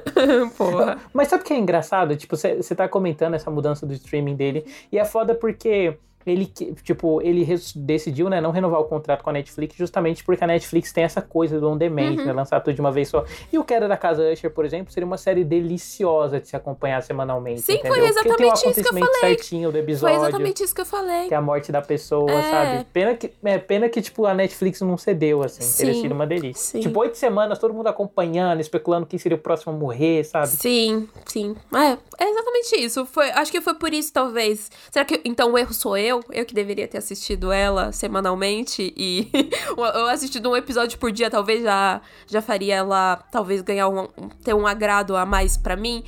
Não sei, eu não sei. Mas não, é, não quer dizer que não funciona, né? Porque ela, é, ela continua sendo muito boa, na verdade. Então, hum. é. Vamos pra próxima? Que eu e você. A gente assistiu, né? Vamos. Você assistiu também nessa, não assistiu? É, infelizmente sim. Né? About Elementary, segunda temporada. Como assim, infelizmente? Como assim? Ai, cara. Hum. About Elementary é uma série que eu provavelmente vou dropar, assim. ah, assim. Eu não sei, baby. acho que eu tô numa fase da minha vida que, tipo, essas séries que são muito. Ai, ai, ai, lição de moral no fim do ah, episódio. Ah, Todo mundo é muito alegre, Nossa, sabe? O David, o David é uma pessoa muito triste, gente. O que que tá acontecendo com você, amigo? Quer conversar? Cara, ó, eu, eu gosto de várias dessas séries forte e fofo, assim. Eu amo Parks and Recreation, entendeu? Eu adoro The Good Place e tal. Mas essa é a série que é, tipo, só isso, sabe? Não tem mais nada. Tipo, The Good Place tem outras coisas pra você comentar, uma série mais criativa e tal. Essa é literalmente, tipo, ah, beleza, é, são os personagens, fazem alguma coisa errada e no final do episódio se resolve, tipo... A grande maioria das tá séries bom, de comédia, sabe? elas vão para isso Principalmente as séries de com... Série, é, sitcom, série de comédia do cotidiano, é isso. É literalmente isso. É o personagem ali no, no, no habitat dele, vendo alguma merda acontecendo, e isso daí vai progredir ele em algum passo. Tipo, às vezes bem mínimo. É, mas eu acho que o que me pega, tipo, em outras séries, Ah. por exemplo, até no formato parecido, né? O ato do In The Shadows Sim. e tal. É que tem uns momentos que a série, tipo, flerta com ir pra alguma coisa diferente. Uhum. E aí sempre me pega. Por exemplo, eu acho que no final da terceira temporada de O Ato do In The Shadows, tem aquilo do Colin Robinson morrer. e é um final meio melancólico, Sim. né? Porque, tipo, aquela casa vai estar sempre lá, eles são imortais, eles vão estar sempre lá, mas meio que as coisas à volta deles morrem, sabe? Essa Sim. coisa triste. Isso é uma coisa que eu não senti em nenhum momento, assim, a Boot Elementary, Ah, mas sabe? eu acho tipo, que talvez ela, ah, ela não tenha essa proposta também, sabe? Essa, essa proposta Uhum. muito grande, por mais que seja, né, já a proposta em si de ser a série da liçãozinha de moral, sim, a cada episódio, eu nem sinto tanto isso, sabe? Porque pra mim ela é muito engraçada, sabe? E eu acho que ela é tematicamente engraçada.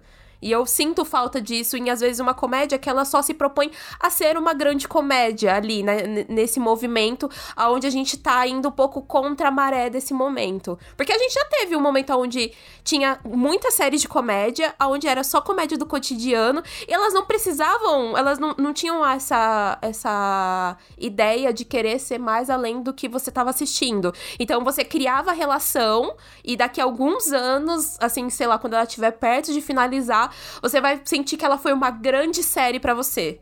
Então, eu acho que teve grandes séries assim, sei lá, eu consigo contar pelo menos 10. E eu acho que a Bolt Elementary, ela caminha exatamente pra estar ali nesse ramo, sabe? De séries que você vai acompanhar os personagens, você vai lembrar dele como ele era lá na primeira temporada, você vai lembrar de como era a escola, de como era a diretora, de momentos chaves que aconteceram, de falas chaves que aconteceram, e sempre ela se mantendo engraçada. Eu acho ela ainda, essa primeira, essa segunda temporada, é mais engraçada do que a primeira. Eu acho que ela tem momentos muito mais engraçados. Simplesmente porque eles estão mais soltos pra poder fazer isso, sabe? Eu acho que talvez a primeira temporada nessa de não é toda a série de comédia que anda sendo renovada, né? A galera anda diminuindo tanto a quantidade quanto o tempo da comédia em tela. Então, eu acho que eles foram um pouco mais contidos e nessa ela tá um pouquinho mais solta pra poder ser. E eu fico pensando que a terceira talvez seja mais ainda, sabe? Então, pra mim, eu, eu vejo ela como. Eu sei que é muito, muito complicado a gente olhar pra uma série o tempo todo e tornar ela uma promessa, né? Tipo, ela vai, vai ser alguma coisa. Mas eu já vejo ela sendo, então pra mim é, é promissor acompanhar ela, sabe? Eu vejo muito Sim. por esse lado. Não, eu acho justo, assim, eu sei, eu acho que, tipo, isso é uma coisa que eu desenvolvi, assim, ao longo da vida, sabe? Essas séries, tipo, o- até aconteceu um processo parecido, porque, por exemplo, Brooklyn Nine-Nine era assim, eu assisti a Sim. primeira temporada, a segunda, legal. Aí chegou na terceira, eu, ah, beleza, já che chega, É, sabe? tipo, já ela- vi o suficiente dessa série, ela vai continuar igual pra a se sempre. repetir, né? Eu gosto muito de comédia, então eu sou a pessoa que eu tem certos elementos que dentro de episódios de séries que me pegam demais. Então, se a gente vai ter todo ano o Natal, então todo ano o Natal ele vai ser um grande evento pra dentro daquela série, às vezes, sei lá. E isso me pegava muito em Brooklyn Nine-Nine, sabe? Tipo, às vezes, não- se você vier me perguntar agora o que que aconteceu na quarta temporada da série, eu não faço a mínima ideia, David. Não sei o que aconteceu. Mas se você vier me perguntar sobre o episódio de de ação de graça de cada episódio, eu vou lembrar. Se você vier me perguntar sobre o episódio, é, o episódio de Dia dos Namorados de, de Modern Family de cada temporada, eu vou lembrar, sabe? Porque são coisinhas que marcam e eu sinto falta de séries assim, sabe? E eu acho que a Bolt Elementary tem tudo pra ter isso. Sabe, tem tudo pra ter alguma coisinha assim que a gente vai ficar marcando e tal. E eu sei que daí não realmente não é um favoritismo de todo mundo, não cai no proveito de todo mundo, né? Que é uma série que acaba se repetindo e vai repetir a piada e tal. Ah, mas eu gosto, eu gosto. É, é motivo de eu ser fã de comédia é esse, sabe? É isso, é você às vezes ter a mesma estética, o mesmo quadrado, mas ainda assim funciona porque é bom. Sabe? Você não consegue falar, nossa, isso aqui é ruim. Isso aqui não é ruim, sabe? Você não consegue nem levar ela pra um lado É, ruim. tipo, eu, eu nem acho ruim, assim. Uhum. Eu só acho que é o tipo de série que eu canso rápido, sabe? Eu acho que até, sei lá, pegando, por Uhum. exemplo, acho que o fato de eu gostar de I Met Your Mother e não de Friends, por exemplo, é meio que isso, sabe? Uhum. Porque I Met Your Mother, por mais que ela tenha esse for- o formato de episódio que é repetido e tal, Sim. é, dramaticamente ela é pra lugares diferentes nos episódios, sabe? Sim. Tipo, o episódio que o Marshall e a Lily termina, ou que a Robin descobre que ela não pode ter filhos Sim. e tal. Tipo, ela tinha esses ápices emocionais, assim, ou formatos de episódios diferentes que Friends, por exemplo, nunca conseguiu ter pra mim. Né? Ai, eu, eu sou muito contrária. Porque eu tenho muitos episódios marcantes de Friends que não são relacionados a comédia, assim, sabe? Tipo, exatamente, tipo, o episódio aonde a Mônica e o Chandler têm os filhos, né? Tem os bebês, porque a Mônica não pode ter filho. Então a Phoebe dá os- o, o bebê, acaba gerando o bebê pra Mônica. Então, tipo, tem todo um rolê ali, ou senão quando a Rachel descobre a, a gravidez dela também, ou quando tem a primeira separação do Ross e da Rachel, que vira um grande climão dentro de um grupo de grandes amigos, e você fica pensando, é, todo mundo já passou por essa merda, né? Um inferno quando o casal do grupo se separa. Então, é exatamente isso, sabe? São alguns pontos, acho que de séries. Eu acho que também tem, sei lá, tem a ver com o que a gente gosta mesmo também, né? Às vezes Sim. Tem, tem muito mais a ver com isso. Isso porque eu gosto, eu, eu falo pra todo mundo que eu gosto realmente de Friends e How I Met Your Mother de forma igual, assim, os dois. Porque os dois me acompanharam em, em tempos diferentes, sabe? Da Isabela. Então, eu gosto bastante das duas séries. Mas eu não consigo olhar pra comédias e ainda assim pescar momentos e, e encontrar momentos aonde ela vai além da comédia. Ou se ela tá se propondo a ser só uma comédia, se ela fizer isso muito bem, eu acho que ela tá fazendo o trabalho dela, sabe? Porque tem muita série de comédia, ah, que é muito inimiga do riso, sabe? Isso pra mim é o maior problema. O maior problema, o maior problema. Tem um monte de série assim. Tem, um- tem uma série aí de pirata, sabe? Que, nossa, pra mim, Ih, ela é começou. inimiga do riso. Totalmente inimiga do riso. E eu sei que ela tem Uma série que certa pessoa cance- é, comemorou o cancelamento. Ai, nossa, gente, não dá, sabe? Pra mim, o mínimo de uma série de comédia é te fazer rir. Ela não precisa te fazer rir o tempo todo, ela não precisa ser uma bobajada, mas eu acho que é, você transpassar ela da comédia.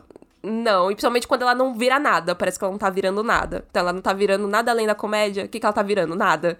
Então, é isso. E sabe o que é engraçado? Eu, tipo, essa sensação que eu tive com a segunda temporada de Abbott Elementary, eu tive também com essa série de pirata Hum. Então, aí, a, a, no caso é White Flags a, a Death. segunda temporada eu nem vi. Eu nem vi a, a, a, minha, a Nossa Bandeira é a Morte. Eu não vi. Porque a primeira temporada eu já fiquei, tipo... É, gente... Eu acho que vai ser igual a segunda. Então, não vou ver, não. É, foi isso. Então, não vi, não. Inclusive, Tito, se você estiver ouvindo esse programa, eu que te indiquei a Abbott Elementary quando tava vendo a primeira temporada e curtindo muito, né? Não se sinta julgado porque você ter apaixonado e ter virado uma das séries da sua vida. Ai, super a vo- sua cara. vamos ser amigos então, tá? Porque amo, adoro, irei defender. Mas mudando a chave totalmente aqui, estarei falando de um anime, né? Lógico que seria eu e não a Isa pra colocar isso. A Isa odeia animação, né? Tá claro, assim, Ai, desde sempre. nossa. É, que é Pluto, um anime da Netflix de ficção científica, baseado no mangá do Naoki Urasawa. E é um jeito meio desinteressante de descrever, assim. Mas ele é uma releitura séria de Astro Boy, sabe? Sei. o menino lá, Aham. robô e tal. É, só que eles passam no mundo de Astro Boy e é sobre o assassinato que começa a ocorrer nos oito robôs, acho que são oito o número, os oito robôs mais avançados do mundo, sabe? E aí é legal como eles pavimentam, tipo, essa investigação dos assassinatos com contexto político, assim, ele é um mundo muito bem construído e tal. É, aconteceu uma guerra e os robôs foram usados como arma, e depois disso tem isso do, tipo, vários robôs, por os robôs terem direitos, eles terem um tipo de consciência quase humana, é, eles começarem a fazer trabalho social para tentar compensar isso. E enquanto isso, tipo, os robôs sendo assassinados, sabe? Isso tá sendo investiga investi- investigado pelo Geishi, que é um robô investigador, assim, da Interpol e tal. E aí tem muito esse questionamento que a gente chama da ficção científica, né? Tipo, é, de qual limite entre o robô e o ser humano. E em Pluto, assim, é, é indistinguível, assim, tipo, quem é robô é o- e o ser humano, sabe? Tipo, os robôs, eles se comportam, eles têm direitos garantidos pelo governo, né? Isso é muito importante. E aí tem, tipo, anti, é, entidades, são anti-robô, tentando não reconhecer eles como vida, por eles não serem vidas orgânicas e tal. Achei muito foda, assim. Tem uns momentos dramáticos, assim, que me pegaram muito o jeito que o anime faz, por exemplo, algumas mortes, sabe? Tipo, em close-up, assim, nos olhos do personagem, perdendo a vida, sabe? Mesmo ele sendo uma máquina, você consegue sentir muito por ele. Tem, no final do primeiro episódio, que eles são como se fossem duas histórias né, no primeiro episódio, antes de engatassem na trama principal. É, é sobre um senhor de idade que ele odeia robôs, mas ele precisa de ter um robô criado, sabe? E aí é um robô que ele é uma máquina de matar, assim, só que ele quer muito aprender a tocar piano, sabe? E essa relação, tipo, desse velho que não. Ele não se abre de jeito nenhum e do robô que tá tentando alcançar, tipo, um status de humanidade pela arte, sabe? Depois de ter o peso de ter feito um genocídio, assim, sabe? É, é muito foda, cara. Não conheço nada. Absolutamente nada. Eu nem lembrava dessa série, David. eu tive que procurar ela aqui, porque eu não lembrava dela procurou Pluto e só apareceu o cachorro do Mickey, né? que é o que mais acontece. Não, eu procurei, na hora que eu tava escrevendo já apareceu é, série Netflix. Então, ela já foi a primeira busca. Olha. Daria uma chance, Isa? Ela é minissérie, assim, fechada em oito episódios, oito episódios de uma hora. Precisa Ai, rapidinho. Eu não sei, eu não sei. Tipo, o que você falou agora é, é bem interessante. Assim, eu gosto muito desse enredo de mistério e eu acho muito legal quando tá dentro de uma mídia um pouco diferente, sabe? É, que no caso né, é a animação. Mas eu não sei. Eu não sei se ela combina comigo. Aquelas, não sei se. Se combina comigo. Nossa, faz, um, faz, Dá uma faz um chance, bom cara. Vai assisto. que ela te pega Faz um bom tempo que eu não assisto um, um anime, nada assim. Faz um bom tempo. Aqui em casa eu só. Xenofobia é foda. Ai, né, não, cara? que que nada. Aqui em casa. Aqui em casa o Naruto reina muito na televisão, né? Por causa da Lívia. Então. Não, não assisto nada além disso absolutamente nada além disso. E episódios bem recortados, assim. É, talvez, David. Não vou prometer, tá? Não, não irei prometer. Não irei prometer. Porque vai que eu falo, ah, vou dar uma chance. Daí é o tempo todo no meu WhatsApp. E aí, você assistiu o primeiro episódio?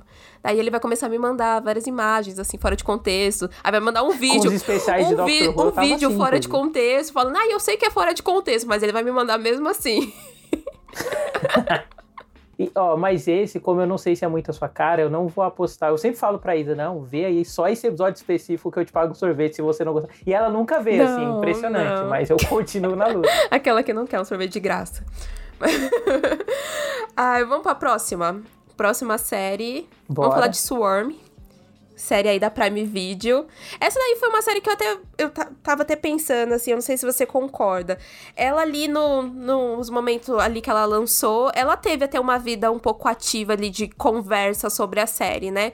Mas logo depois ela sumiu, né? Parece que ela nem foi lançada em 2023. Uhum. Parece que ninguém mais, assim, falou sobre a série, assim. Tipo, achei meio, meio estranho. Eu acho que é fenômeno Prime Video isso, sabe? Tipo, Que eu infelizmente. ia falar a mesma coisa.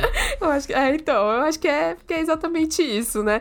Mas aí a gente tem uma história que talvez neste ano seja um dos enredos, assim, de uma pessoa perturbadora sobre obsessão e devoção de culto à imagem mais legais e originais que eu assisti. Eu, pelo menos, eu tento colocar mais pra isso.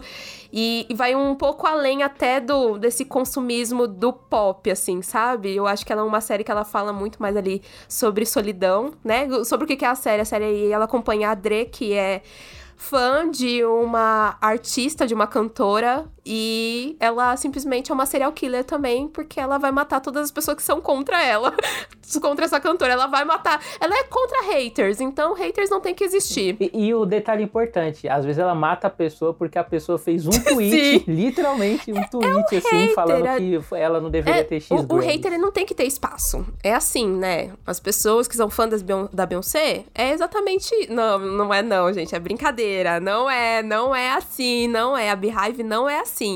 Mas eu gosto muito desse paralelo e, e levando pra esse lado de que, né, a gente tá aqui comentando sobre esse grande consumo de cultura pop, essa grande obsessão a figuras, mas eu acho que ela vai para um outro lado também de falar sobre a solidão e aonde esse momento pode levar as pessoas, o que pode tirar o pior dessas pessoas.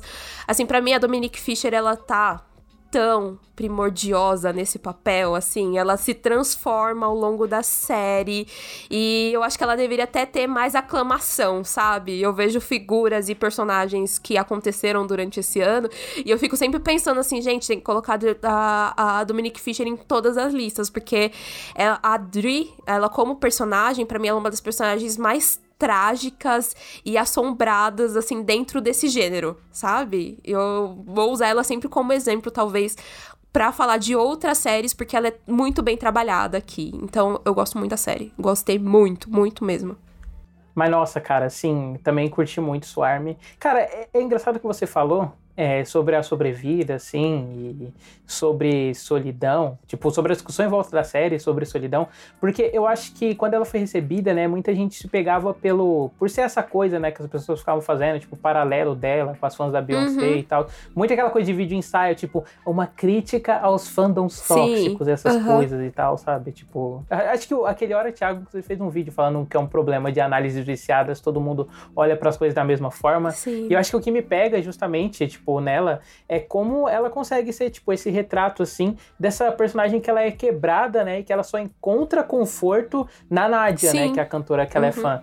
É, e, e, eu acho muito também, eu curto muito o trabalho da Dominique Fischer, porque é, ela tem essa coisa sociopata, né? Essa coisa mais agressiva e tal, mas você percebe que ela tem uma tristeza nos olhos muito grande e que, tipo, ela o tempo todo só é preenchida emocionalmente quando ela tá falando da Nádia, entendeu? Quando ela pode, tipo, argumentar de porque a Nádia é a melhor cantora do século, uhum. porque o álbum dela vendeu X, quantos Grêmios ela ganhou, sabe? Eu acho muito foda, assim, e o quanto ela consegue ser sair dessa coisa triste pra essa coisa animalesca, assim, quando ela tá matando as pessoas, sabe? Também curto bastante. Sim. Pô, tem um episódio nessa série que é tipo um episódio como se fosse um.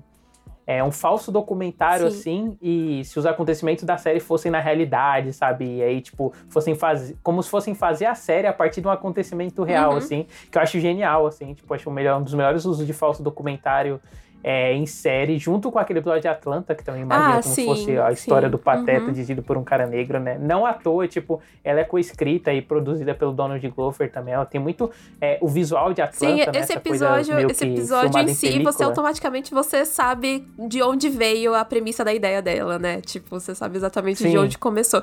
Eu gosto muito, mas eu, eu para mim um dos meus episódios e momentos favoritos é quando ela já tá ali com outro relacionamento, né? Ela tá se relacionando com alguém, a vida dela dela tá diferente de tudo que estava acontecendo. E tem um momento de ruptura e de inquietação muito grande dela. E você vê que, tipo, tudo que ela estava sendo preenchida antes tá se esvaindo. E a única, única forma que ela tem de cartaz é então ela matar de novo. E ela mata com muita dor, sabe? E é ali que eu falei, gente, que incrível que coisa incrível. É bonito. É, chega a ser bonito a, a morte, mas não a morte por ser morte, né? Mas dentro dessa figura do que ela tá sendo preenchida ali dentro da Dri. Então, eu acho maravilhosa a série. Eu achei maravilhosa. Eu lembro que alguém tinha falado para mim, ah, porque eu assisti o primeiro episódio, não foi muito para mim. Eu falei, que é isso? Acho que não dá pra gente ser mais amigos, sabe? Eu fiquei muito repensando a minha relação com a pessoa. Que eu falei, caramba, mas assim, não, não tem um episódio que seja ruim, eu não acho. E eu acho o primeiro episódio já muito bom. Então eu acho que ele é um ótimo, na verdade, primeiro episódio. E eu, talvez eu acho que hoje em dia eu nem converse mais com essa pessoa depois que ela veio falar isso pra mim. Talvez. Talvez eu aqui pensando.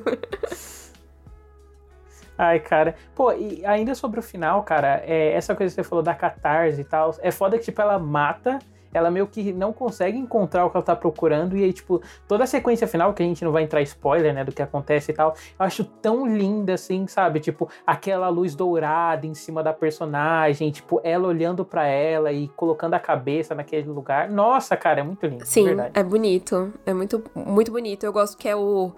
É o único ponto de fuga depois que ela vai ter é, é esse deslumbre do o que é isso? Isso é real? Isso não é real? Isso cai pra gente também.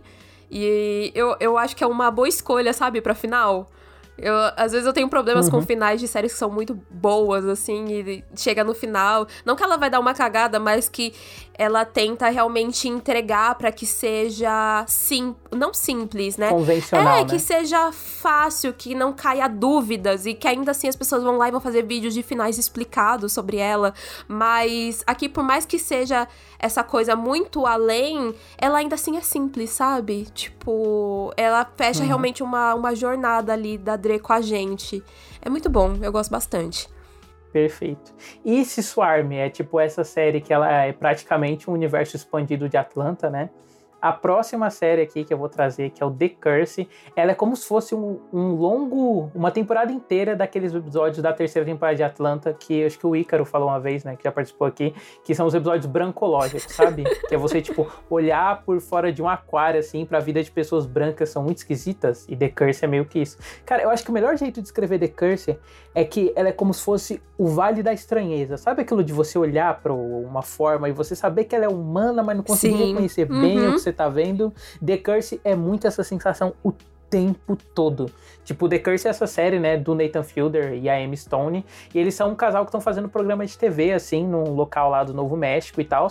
E aí, tipo, eles têm isso, né, de estarem produzindo essas casas, que elas são espelhadas e tal, essas casas que são ecologicamente sustentáveis. E aí é muito eles tentando lidar com o pessoal, o morador da cidade, só que eles não têm tato social para lidar com as pessoas, sabe? Às vezes eles querem fazer alguma coisa mais para um eixo progressista, assim, tipo uma ação na comunidade só que eles não conseguem falar com as pessoas direito. E o Nathan, enquanto a Amy Stone, tipo, você percebe que ela é o tempo todo mega posada, assim, tipo, ah, ah, ah eu sou simpática e tal, mas você vê o quanto é falso. O Nathan Fielder, ele é meio que o contrário, assim, ele é uma pessoa que ele tenta ser engraçado o tempo todo, mas é desconfortável, assim, sabe? É, é, é tem, um, tem uma parte do programa que, tipo, o cara, ah, vai lá e dá é, 20 dólares para aquela menina pra gente gravar e ficar no programa que vocês vão exibir e tal. Aí ele vai lá e dá, só que aí, tipo, quando eles param de gravar, ele vai lá pedir de volta pra menina, porque ele não tinha 20 dólares trocado pra ter uma nota de 100, e ela não dá. Aí ela fala, ah, eu te amaldiçoo, e aqui vem o nome da série, né? E aí, tipo, isso vira uma coisa, assim, na, sé na série, porque toda vez que ele vê frango em qualquer lugar, a menina amaldiçoa ele a não comer frango, ele fica meio em choque, assim, sabe? Mas é um negócio constrangedor, sabe? Tipo, cara branco de 40 Sim. anos olhando pra um né, pedaço de frango que deixaram no banheiro, assim. Ai, mas o, o Nathan, ele é especialista, eu acho que, de fazer coisas desconfortáveis, né? Coisas desconfortáveis, mas que ao mesmo tempo você tá vidrado assistindo. Eu, eu ainda não assisti The Curse, eu quero muito ver. Ela tá na minha lista. É... Eu ia começar ela no final do ano, mas daí eu tava com outras pessoas aqui em casa e as pessoas não queriam assistir. e daí eu falei, ah, então tá, eu vejo ela sozinha depois então. É, mas eu vou ver, David. Eu vou ver. E do jeito que você tá vendendo ela, dá vontade de até fazer um programa, assim, sabe? Olha é, aí, olha Dá vontade, dá vontade. É, é, quando você chegar no final, com certeza você vai querer fazer, porque o é. final ele é uma coisa não literal, uhum. assim, que é coisa de maluco, sabe? Nossa, e, tem, e, cara, esses momentos de constrangimento, assim, da série, é, é, engraçado porque não é um constrangimento tipo The Office, sabe? Só da pessoa tá fazendo besteira, porque a fotografia da série ela o tempo todo ela ela procura tipo um reflexo de alguma coisa ou ela se coloca tipo atrás de uma moita. Então é realmente tipo uma sensação de distanciamento que você tem, sabe? Aquelas, aquelas ações dos personagens, por mais que você entenda elas, elas são como irracionais assim. É, é realmente você tá dentro de um aquário vendo formas distorcidas das pessoas, sabe? E aí de gente rica, branca tentando pagar de normal, assim, cara, é muito bizarro. Ah, muito bom, pô. Muito bom. Muito bom, eu vou ver. Eu vou ver. Essa eu prometo, hein? Essa pode, hum. pode cobrar. Essa daí você não vai precisar pagar um sorvete. Essa daí eu vou ver mesmo. Pelo visto, né? Só da ah. que eu vou pagar um sorvete. Eu vou falar a próxima que nós dois vimos. E que ela é uma das minhas queridas do ano, sim. Muito. Que é Beef, ou Treta, da Netflix. Que é essa história aí de dois personagens que começam uma treta numa briga de trânsito. E isso vai escalonando, escalonando, escalonando. E você vai pensando, gente, que absurdo, que absurdo, que absurdo. Mas é muito bom, é muito bom. E eu vou falar até, talvez eu me repita, porque eu acho que falei isso no programa de Beef, que eu fiz um programa especial de Beef, de que, assim, a Netflix ela lança muitas coisas durante o ano, né? E a gente fica meio que pegando migalhas para poder falar se alguma coisa é realmente muito boa, né? Tirando ali, apertando para poder realmente se sai algum conteúdo dentro daquilo ali.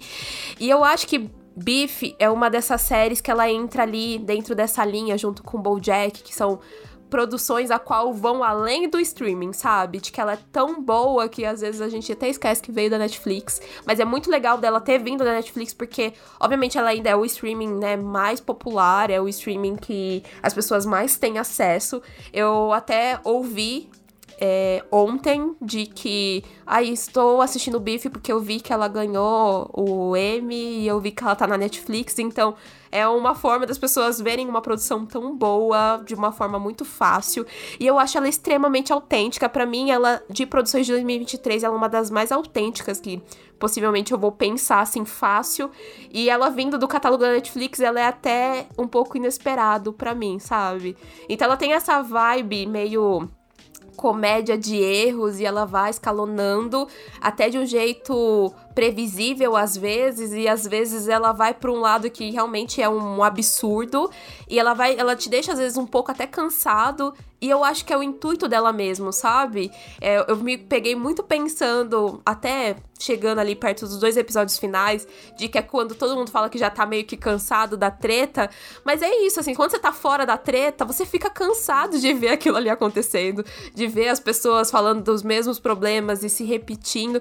Mas tem a treta de quando você tá dentro e você sabe que aqueles personagens eles são muito além daqueles xingamentos ou daqueles diálogos meio problemáticos problemáticos que às vezes um tem contra o outro.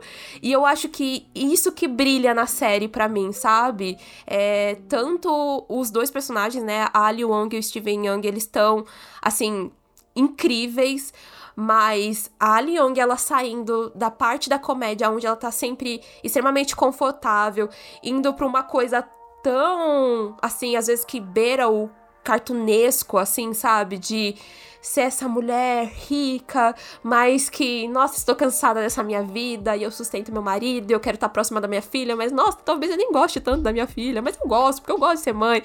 E do outro lado de um cara que ele é realmente muito fudido, que, que é o personagem do Steven Young, que você vai com certeza se empatizar muito mais fácil, é, e que ele é um faz tudo, e que ele não dá certo, e que ele pensa na família, e que ele quer dar certo. Mas ainda assim, os dois eles se encontram num ponto onde eles estão extremamente cansados e você entende essa canseira, assim, sabe? E eu acho isso foda. É uma série foda. O final da série é um dos melhores finais que eu já assisti e eu fico muito feliz ela ser só uma minissérie. eu fico muito feliz ela ser apenas uma minissérie. É, então, a Isa passou uma fake news aí, porque eu não vi Mentira! Apesar de estar na minha o lista. Quê? Você tá brincando? Sério, não vi. Não, David. Sério. Não, peraí, como assim? É, e, e, inclusive, Isa, esse negócio que você falou do pessoal, ah, eu vou aproveitar porque tá na Netflix e ganhei os prêmios, foi literalmente depois do Emmy. Eu tô. Não, a, a, sua surpresa com o After Party é a minha surpresa agora com o Bife. Porque eu jurava que você tinha visto. Porque eu lembro que quando ela foi lançada, a gente comentou num grupo que a gente tem em comum. E você tinha comentado de que tinha visto. Então será que foi outra pessoa que comentou? Porque eu lembro que eu comentei e falei, gente, muito bom. Nossa, o primeiro episódio nem parece uma série da Netflix. E eu, eu pensei que você tinha visto. Não, eu, eu comentei que, tipo, acho que eu respondi falando que, tipo, ela era uma série, né, de uma produção Sim. diferente e tal. E aí, mas foi isso, eu não cheguei a ver a eu série, sou né? chocada. né? Inclusive, fazer um pequeno parêntese Sim. assim. A gente comentou duas séries seguidas, né? Que são séries da 24. Será que era da A24 na televisão? Porque The Curse é da 24 e o Nossa, eu não também, sabia que né? The Curse era da 24. Eu não sabia. Olha, é uma coisa para se explorar, né? É uma coisa para se pensar, né? Eu acho que. É, The Curse ele, é, ele é de qual streaming? Ela é do Paramount ah, do Plus. Paramount. Ah, é interessante. Eu não sabia, eu não sabia, eu tô aqui chocada, porque eu não sabia que era não. Eu pensei, eu jurava que The Curse era tipo, sei lá, da Hulu. Pensei que ela fosse da Não, não, é porque ela é, ela é aquele esquema tipo Showtime, hum... Paramount, sabe? Mas a produção tipo dela é da 24. Tanto que ela é, além de ser dirigida, escrita pelo Nathan Fielder, o co-diretor que também é o, tá no elenco da série, é um dos irmãos Safad, né? Do ah, Bom Comportamento, -huh, sei. O Joias Brutas e tal. Ah, não sei. Eu, eu nem sei muito o que pensar, porque a 24 ela é essa caixinha de surpresas, né? Ela tem esse selo uhum. que hoje em dia ela pesa e, e que ganha atenção muito fácil. Um selo supostamente de prestígio, É, e ela né? ganha um, um, grande destaque, assim, é, muito fácil. Mas, sei lá, é que eu não assim, gosto de algumas produções, outras eu falo, é, gente, que grande bobajada tudo isso daqui. Então, eu não sei muito o que pensar. Não sei muito o que pensar, não. Uhum. Talvez tenha sido aí um ano de testes, então, para eles, né? Saber como se comportaria. E pensar que Beef é uma série que, então, é produzida por eles e que já ganhou um Emmy na uma das primeiras produções, né? Talvez seja um olhar de investimento agora. Talvez para 2024, 2025. Uhum. Talvez. É, se bem que Euforia também é uma série coproduzida por eles, né? Mas eu acho que, tipo. É, ah, mas sei, eu acho que, o, o selo assim. HBO pesa bem mais. E é levado muito mais para isso. Sim. Então não, não dá. Não é a mesma coisa. Eu acho que Beef, sei lá, eu lembro que quando eu assisti o primeiro, a primeira coisa que aparece já é o selão da 24, né? E, e daí eu lembro que eu falei, nossa, parece que estou em outro lugar. e quando você começa a série, você pensa que você está em outro lugar mesmo, né? Então, eu acho que é. Deu alt tab no é, streaming sem querer, né? Mudou é, pro exatamente. para É, exatamente. exatamente isso. Mas me diga a sua próxima, porque a sua próxima, ela não é uma querida por mim, então. É. Minha próxima, na verdade, ela é simplesmente uma série que quebra personagens aí, porque a Isabela Cândido deveria amar essa série, uma série que é a cara da Isa, né? Não. Mas por algum motivo, né? Internalizou o machismo, claramente. Ah! é... Isso é muito ridículo. É, Marvelous Miss Maisel, a quinta e última temporada da série aí, deliciosa e tal, mantém tudo que já é bom assim nas outras temporadas, tipo o texto impecável da Amy Sheridan Paladino, a direção também, eu acho que Marvelous Miss Maisel, até uma decupagem assim que ela não, ela não é tradicional do que se espera de televisão, sabe? Às vezes, para chegar num diálogo, por exemplo, a câmera vem, tipo, num dolinho, assim, do alto, para até terminar num close-up e tal. É uma série cheia dessas, tipo, as elipses de tempo. Às vezes fazem a cidade girar, assim, na tela, para você perceber que tempo passou, sabe? Tipo, girar no sentido de que ela tá de um lado, ela vira de ponta cabeça e muda o horário do dia, sabe? Ela é bem criativa e tal. E é isso, né? Tipo, a série se despede, assim, numa boa temporada. É, não é a melhor temporada da série, né? Eu acho que a série, tipo, as temporadas do meio, né? Segunda e terceira foram o ápice dela, mas muito boa a temporada. É, foi um bom final, assim. Um dos finais, talvez um dos mais singelos do, do ano, porque a série tem muito essa coisa, né, de conflito, personagens que param de se falar e tal. Eu gostei muito do que fizeram, assim, quando foi tanto com a personagem da Mid quanto a personagem da Suzy, sabe? Tipo, essa coisa que não vai diretamente para um romance, mas é tipo essa relação que durou a vida inteira, assim, das duas. Achei muito bonito, né? Enfim, aí isso odeia a série, né? Como já falei, internalizou mais. Assim, não me importo. não me importo, literalmente. Ah, eu, eu tentei. Eu assisti, assisti dois episódios. E daí eu fiquei, ai, não. Eu, eu tava aquele próprio meme da Rita sabe? Ah, ela é tão legal, ela é tão galera, ela é jovem. Não, não é pra mim. Uh -uh. Não consegui. E não tentarei. Não tentarei. Talvez. Ver mulher empoderada nos anos 50 Ai, incomoda, muito né, difícil, muito difícil. Incoerente para mim. Aquelas. não real. Não real para mim, não aceito. Mas eu, eu, vi bastante gente falando sobre esse final da quinta temporada e principalmente falando sobre a atriz, sobre ela merecer o, o M, né? E. Ah, gente, paciência, né? É isso. é isso. Eu vou para mais uma aí dobradinha Prime Video. Vou falar de Cangaço Novo. Essa você também não viu, né? Não, não. Sou contra a coisa Ai, nacional, obviamente, né? Obviamente, né? Nossa, mas é um lambe-bota de americano mesmo, né? Automaticamente. Que é isso, pô. Até falei de um anime. tá bom, tá certo. Que era da Netflix americana. Então, automaticamente eu penso o quê? Mas.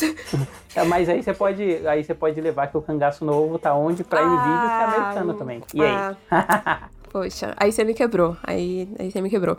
Mas falarei de Cangaço Novo, que é essa surpresa de 2023, que para mim foi uma grande surpresa, porque eu tinha acabado de terminar os outros, e eu tinha falado para todo mundo, melhor série aí nacional, e daí veio o Cangaço Novo, e eu não consegui nem fazer um programa para poder, né, me corrigir para falar que os outros nem era a melhor série. Mas Cangaço Novo, sim, é a melhor série nacional de 2023 e ela entrou até no meu topo de melhores séries de 2023, porque ela é ótima. Ela é ótima. Eu gosto muito como ela apresenta esse novo clima de faroeste brasileiro de uma forma muito empolgante, muito intensa. Então ela tem um personagem aonde ele volta meio que para suas raízes e ele entra ali em conflito ali com uma família que ele não tinha contato, ele não tinha contato, e dentro desse novo conflito vai criando uma uma nova camada de que ele é um cara assim do cangaço e ele vai precisar realizar talvez roubos para poder trazer esse novo estigma qual tinha pro próprio nome dele, pro próprio nome da família dele. E é extremamente interessante. Eu acho que ela tem uma raiva em tela muito bem potencializada, não só para ação, mas também para os diálogos e ela vai se transformando numa coisa realmente muito moderniz... muito modernizada desse vamos quebrar o sistema, assim, sabe? E eu acho isso muito legal. Eu acho isso muito bem feito. Eu acho que ela tem uma energia, assim, que você vai assistindo episódio por episódio e é muito foda, porque quase todo mundo que eu conversei foi um negócio de. Eu tava sentindo que tava acabando e eu fui descobrir que tava acabando basicamente no último episódio. Porque você não sente a série passar, apesar de ser uma série de ação. E eu acho que isso tudo tem a ver com o ritmo dela, porque ela tem um ritmo muito legal e ela traz uma reflexão que. Ah, pode ser, né, uma coisa que não vai passar batido, obviamente, porque tá muito na cara de todo mundo. Então, essa reflexão de essa é uma realidade distante, mas é uma realidade muito viva, é uma realidade muito forte e é uma realidade a qual parece que em alguns momentos as pessoas elas querem não manter um grande contato ou não querem fingir que ela existe.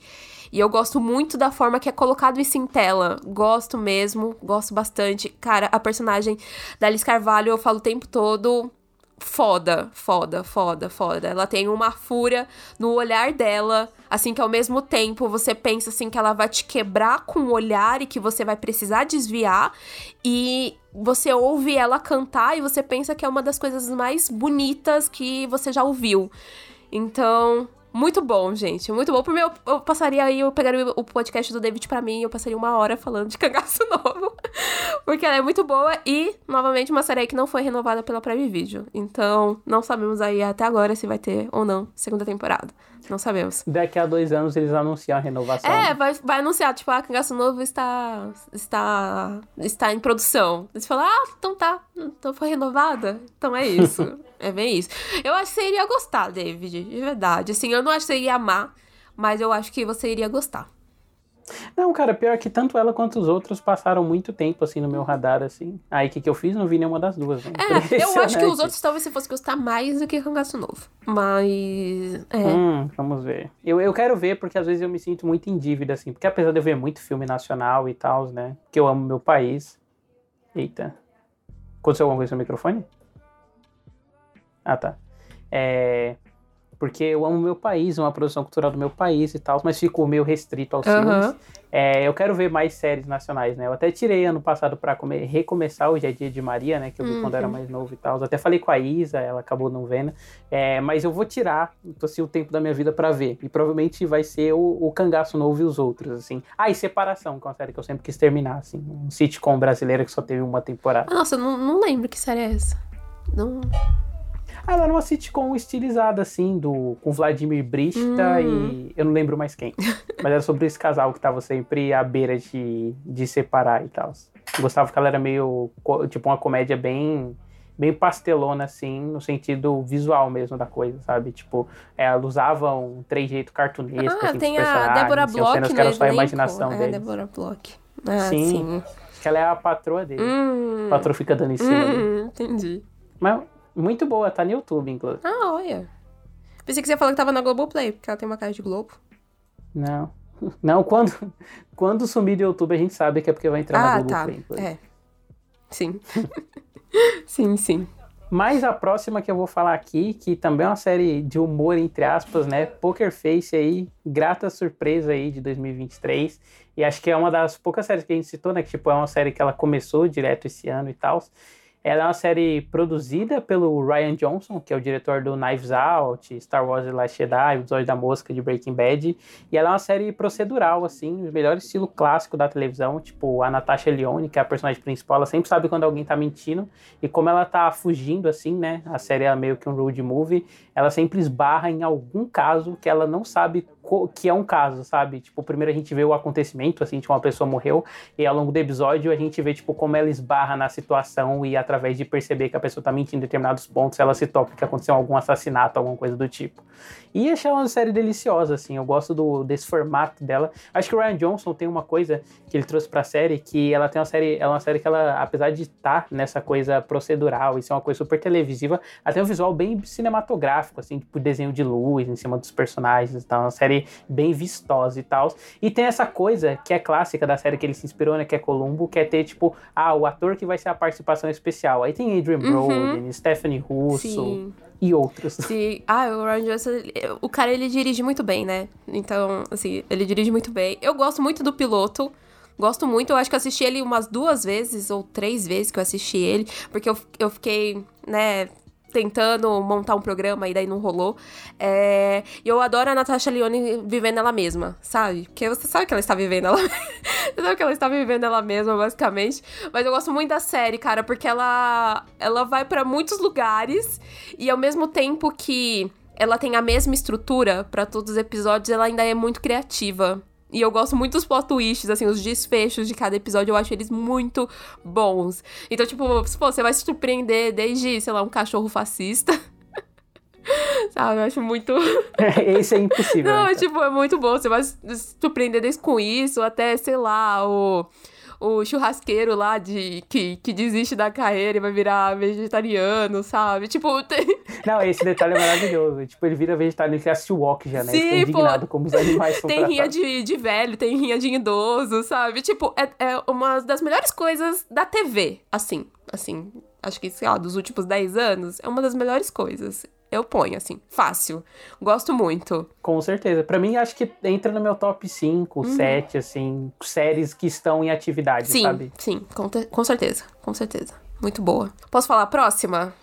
A nossa próxima. Nossa próxima é The Bear, que chegou aí com a segunda temporada se mostrando que é possível, é possível se fazer uma série melhor do que a primeira temporada, quando uma primeira temporada já foi muito do que muito além do que as pessoas esperavam, e ela foi realmente para mim muito além do que eu esperava para a segunda temporada. Eu acho que assim, eu já confiava, acho que de forma geral, assim, se você assiste é, The Bear a primeira temporada, você confia que você não vai para uma coisa ruim depois dali. Mas eu acho que eu não imaginava que ela ia pra uma coisa tão boa. assim, eu, eu, não quero me repetir, porque eu já falei de The Bear em tanto lugar. Eu sinto que eu vou me repetir. Então eu vou pedir ajuda para você me ajudar para falar sobre essa segunda temporada. Porque eu vou ficar redundante para usar sinônimos de que ela é muito impecável, sabe? Ela é muito sensível.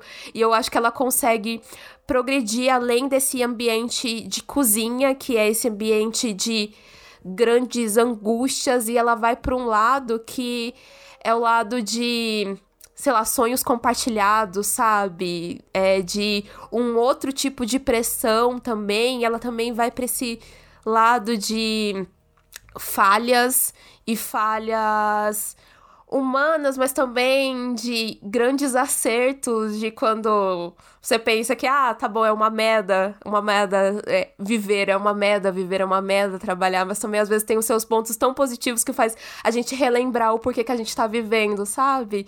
E eu, eu fiquei muito nessa, é uma coisa muito pessoal minha, porque eu acho que ela me levou para grandes extremos dentro desses episódios e eu tive muitos sentimentos, eu acho que eu falo para todo mundo que eu transcendi, sabe? Eu transcendi dos melhores até os piores momentos por conta da série. Assim, por conta da série. Eu nem vou falar sobre o episódio do jantar, né? Porque é o episódio que todo mundo fala. é realmente uma das melhores coisas que você vai assistir. Assim, nossa, eu. Eu não, não consigo nem explicar direito, porque é realmente uma das melhores coisas que eu já assisti. É uma das melhores coisas que eu já assisti. Justo. Cara, é foda que The Bear, eu acho que ela caminha assim pra, né, a gente tem que ver como é que vai ficar Evil e tal, mas talvez pra, tipo, virar grande coisa da televisão, né, ainda mais agora que acabou outra série aí que a gente vai comentar uhum. em breve.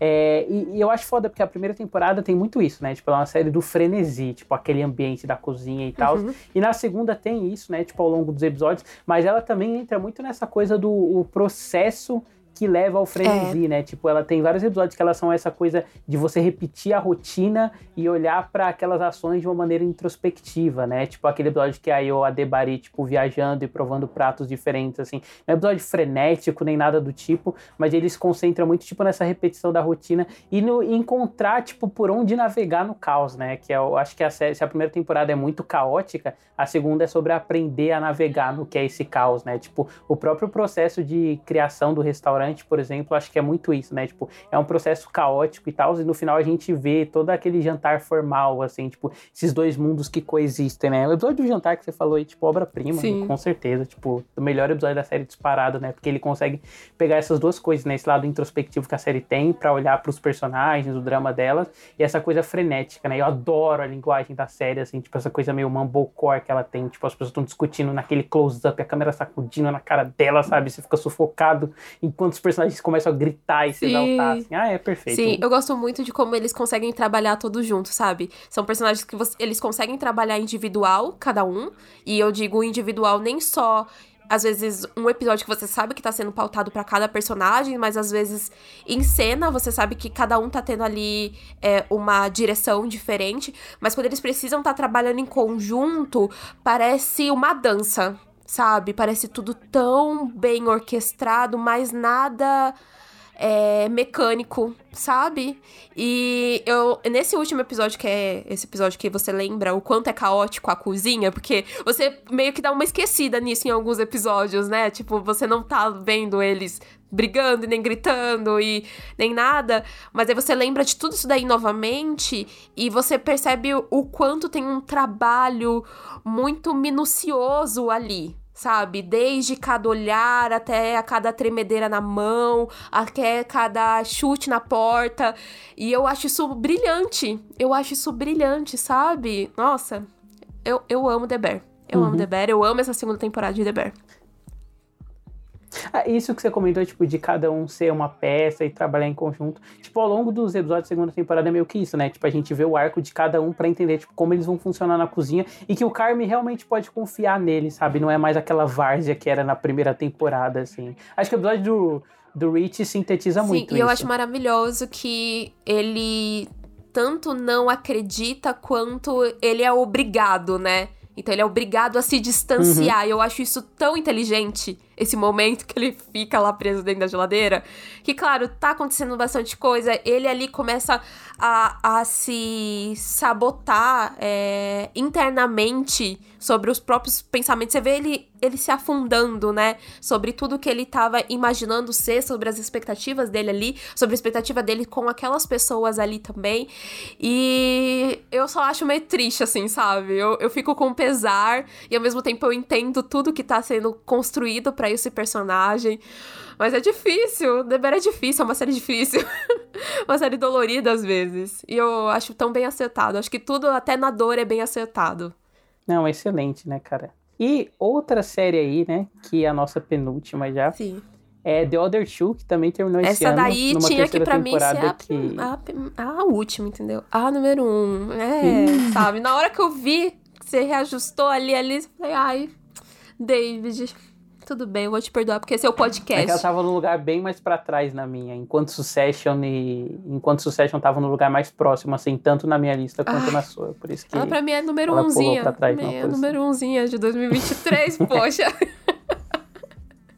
Mas pode continuar. The Other Two, que é, que é essa série de comédia focada em dois irmãos de alguém que é muito famoso, né? Um Chase Dreams, que é meio que o novo Justin Bieber, e que acabou, né, numa terceira temporada, assim, excelente, numa terceira temporada que foi para caminhos que eu acho, não sei, não posso falar pela Isa, né, mas que eu não esperava que a série fosse assim, que ela continua mantendo essa coisa que ela tem de ser sátira ao cenário da, da produção cultural uhum. estadunidense, né, da música, cinema, essas coisas e tal, mas ela deu uma mergulhada foda, assim, no drama, todo final de episódio, assim, era uma discussão séria, um acontecimento emocionalmente sério para os personagens, né, tipo, isso me pegava foda, tipo, no. Acho que nos primeiros episódios, a Brooke, tipo, é um episódio mó cômico e tal. Aí a Brooke chega em casa, ela tem uma briga muito séria com o namorado dela, assim, o tom da série muda, sabe? Vira quase um histórias de um, cenas de um casamento, assim.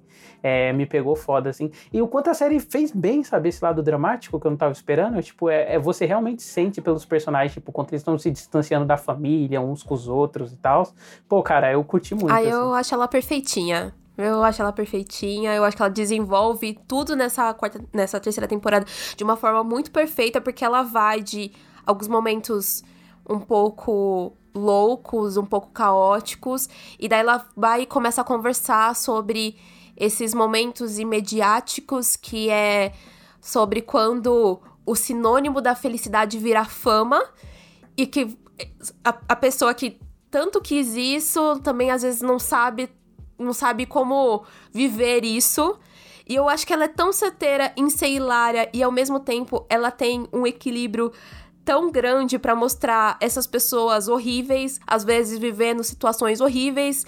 E é um absurdo atrás de um absurdo. E por mais que ela tenha esse momento um pouco dramático, ela sabe trabalhar muito bem nisso, né? E eu acho que é nisso que não, não eu não coloco ela como a melhor série de comédia. para mim, ela é a melhor série porque ela ela conseguiu trabalhar muito bem isso, sabe? Dos dois lados, tanto a comédia uhum. quanto esse lado drama. E eu acho que é porque também ela tem um controle narrativo muito bem construído ali, ela não pesa, então ela também não se perde.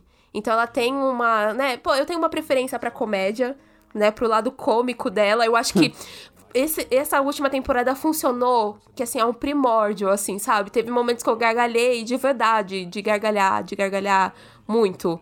Todo aquele episódio que é o episódio que a mãe vai tentar viver a vida de antigamente, que ela odeia. Ela começa a odiar tudo aquilo ali, sabe? A forma como é, a simplicidade uhum. de tudo aquilo ali, é tudo tão bom. É tudo tão bom. E eu acho que ela é genuinamente engraçada, porque ela quer te fazer rir a cada cena, mas ela também sabe funcionar o drama. Então ela só é boa. Ela só é boa, ela só é muito excelente. É, e eu acho que ela não tem medo de dar nuance uhum. pros personagens também. Tipo, o, a, o, personagem tem a coisa cômica dele, mas não é essa coisa meio sanitizada, sabe? Tipo, ah, ele é só engraçado, uhum. ele é bobo, assim. Tipo, eles entram numa maré, tipo, tanto o, o Carrie quanto a Brooke, né, de, de, de, destruição, assim, tipo, eles vão acabando com a vida Sim. deles, as relações, as amizades, namoros e tal. E eu gosto de como a série faz isso e, tipo, depois ela consegue resgatar essa humanidade deles, que é essa coisa que aproxima eles da família, achei muito bonito também. Pô, esse episódio aí, o final da Perry, uhum. que você comentou, né, tipo, dela, ela contando que ela não gosta mais da vida simples dela. Cara, eu acho genial, tipo, a direção toda dele, sabe, filmando sempre ela por trás, assim, ele nos colocando no ponto de Sim. vista dela e ela olhando para aquilo com uma tristeza tristeza, assim, sabe? Tipo, de, é, depois que ela provou o que é o mundo, ela não consegue mais voltar, Sim. sabe? Aquele negócio meio. No, vou, vou, dar um de professor de ensino médio, né? Que negócio meio caverna de Platão, né, cara? Mas é tipo isso mesmo. Nossa, sim, sim. Mas eu vou te falar que um dos meus favoritos da temporada, além do final, é o episódio do teatro. Que a peça não acaba. Eu amei. Eu Sim. amei esse episódio. Eu já revi ele umas outras duas vezes depois. Porque eu achei ele engraçadíssimo. Eu falei, caralho, que, que série boa. Porra, que série. O melhor é o pessoal com medo de, tipo, criticar Sim. a peça, né? Porque é uma peça socialmente Sim. importante sobre gay uhum. O pessoal, nossa, tá chata, né? Aí, tipo, Lanterninha o quê? Não, é, está chato para pra pensar que ela não vai doer Sim. um Sim, pô, é muito bom. Muito bom. E a única tristeza é que, pô, é, ela acabou muito cedo. Ela é uma das séries, assim, eu sinto que Sim. realmente ela tinha tanto para explorar ainda, ela tinha tanto para ir. Ela termina no auge, ela termina no seu auge, com certeza. Mas ela tinha muito para explorar. Assim, acho triste. Acho triste. Vai lá, mata a euforia e dá mais uma temporada de The Other Two, gente. Tira o dinheiro do Sam Levinson e coloque The Other Two. Queria. Queria. Amém. E falando em terminar no auge, uhum. né? Tipo, a nossa melhor série do ano aí não poderia ser outra, né? Apesar de você viu aí que teve uma rusga entre qual seria a melhor série do ano, né? Mas nas duas listas elas estavam em locais muito altos, Sim. né? Isso é inevitável, que é Succession. Fala, Isa, sobre essa temporada de Ah, Succession. essa temporada foi a temporada da sucessão de verdade, né? Todo mundo tava esperando por esse momento, para chegar este momento. É, a gente tá acompanhando os Roys há quatro, há pouco mais de quatro anos, na verdade. E, e para saber que realmente ia ocupar a cadeira do pai, se, se teria isso ou não. E assim, eu acho que foi aquele evento televisivo para todo mundo, né? Acompanhar a Succession domingo pós domingo. E eu acho que, sei lá, independente até, sei lá, de comparações com outras séries que tem grandes finais, eu acho que ela foi bem épica, ela foi instigante. Nossa, faz tempo que eu não usava a palavra épica, mas ela foi bem instigante, sabe? E ela até foi divertida de acompanhar em alguns, algumas formas também. Eu acho que o final é lindamente óbvio, mas ele também não é nada. Não porque tem previsões, nem nada disso. Mas é porque, por um lado, a série nunca foi sobre justiça, sabe? Nunca foi sobre quem merece mesmo, por que merece mesmo. E eu acho que é muito, foi muito bom acompanhar. Foi muito bom. Eu tenho para mim que, sei lá, é, é, tem algumas séries que a gente tem, alguns breaking points sabe? De você saber que você tá assistindo algo importante pra televisão. Eu acho que é que nem quando a gente tava falando sobre o episódio de Jantar de The Bear, ou, sei lá, os Imandias de Breaking Bad, ou a, o primeiro episódio da segunda temporada de Fleabag. E eu acho que esse breaking point em Succession acontece ali no episódio do casamento do Connor. Então Eu acho que foi totalmente inesperado, porque ali, terceiro episódio da série, daí você fica pensando, caramba, ainda tem muita coisa pela frente. Mas você vê uhum. tanta potência e é tão visceral que faz você até repensar se por acaso você tá assistindo aquilo mesmo ou se aquilo começou a virar uma sketch dentro do episódio. Isso é muito bom. Eu acho que são poucos, poucas séries que conseguem fazer isso e conseguem fazer isso de uma maneira que é grandiosa e que também é muito polida. E ai, adorei. Adorei, adorei. Eu tenho já muita vontade de rever Succession, sabe? Toda vez que eu falo de Succession ou que eu relembro de Succession, eu tenho muita vontade de rever a série. Cara, somos dois, assim. Eu acho que ela virou, tipo, é, é a série definitiva da década, uhum. assim, pra HBO, né? Tipo, que sintetiza, tipo, o próprio estilo do, dessa televisão de prestígio dela uhum. e tal, sabe? Essa radicalização do formato novela das nove, né? Tipo, família rica, Sim. casos de família, assim, essas brigas. E é foda, né? Tipo, nessa temporada ela conseguiu um marco, assim, tipo, de alcançar um patamar narrativo, sei lá, de Sopranos, né? Com o episódio que você tava uhum. comentando aí, que é o Connor's Wedding. E é isso, né? Foi essa experiência, assim, durante anos acompanhar a série, né? Essa coisa meio transcendental, né? Tipo, a série que ela é tão simples, elas são só familiares brigando e discutindo Sim. o tempo todo, né? Mas sempre dentro desse rigor, assim, tipo, esse aprofundamento de quanto aquelas pessoas são cada vez mais quebradas, quanto elas vivem à sombra uhum. do pai, sabe? O quanto, tipo, o contexto da empresa empurra eles para fazerem coisas que são imorais, assim, a gente vendo, né? Tipo, essas relações se degradando, assim, o tempo todo. E com, sei lá, talvez um dos melhores elencos da televisão, ah, né? Kieran Jeremy... Jeremy, esqueci o sobrenome dele. É, é, Sarah uhum. Snoke e tal. Cara, é um trabalho fantástico, assim, de Succession. Acho que agora a gente fica meio carente, assim, de uma série que seja coisa foda da televisão, né? Eu acho que, por exemplo, por mais que eu goste de Evil, acho que ela não alcançou esse patamar ainda, né? Espero que um dia ela alcance e tal. Mas é isso, né? Acho que assim como, apesar de eu não gostar tanto, Breaking Bad foi esse Sim. fenômeno que você podia olhar para a década passada e, tipo, pensar nela a partir de Breaking Bad, tipo, como ela mudou a televisão. A gente vai poder fazer a mesma coisa com Succession agora que acabou. Nossa, sim. Eu não sei se você sentiu sentiu, mas em alguns momentos, quando eu tava, né, tava assistindo a temporada, eu me via pensando de. É, é meio idiota eu pensar que é um privilégio estar acompanhando isso neste momento, sabe? Porque eu não sei agora uhum. como seria acompanhar não ela não sendo transmitida naquele mesmo no, no, mesmo domingo com todo mundo meio que assistindo todo mundo meio não tendo uma opinião mas você sabendo que é aquela consagração daquele momento ali e Sim. eu fiquei pensando muito sobre isso porque pô não que eu tenha já acompanhado é, grandes séries nos momentos que elas estavam sendo passadas, né? No momento que estava sendo televisionados, nem nada. Mas vocês conseguem sentir a diferença da época. E você sabe, às vezes, quando é um episódio que é um grande episódio, você fica imaginando o que foi assistir aquilo ali naquela época, naquele dia, né? Com todo mundo comentando a mesma coisa. Claro que esse é um efeito da internet, a gente tá muito pensando nisso. Obviamente, na época de Ter Sopranos, os grandes episódios de Ter Sopranos, as pessoas comentavam entre si, saía alguma nota e era ovacionada por críticos e às vezes é, de uma forma muito mais nichada do que para grande público, mas não olhando para essa área de rede social e comunicação, né? Eu acho que Succession fica grande e marcada. E eu não sabia se iria ficar ou não, sabia?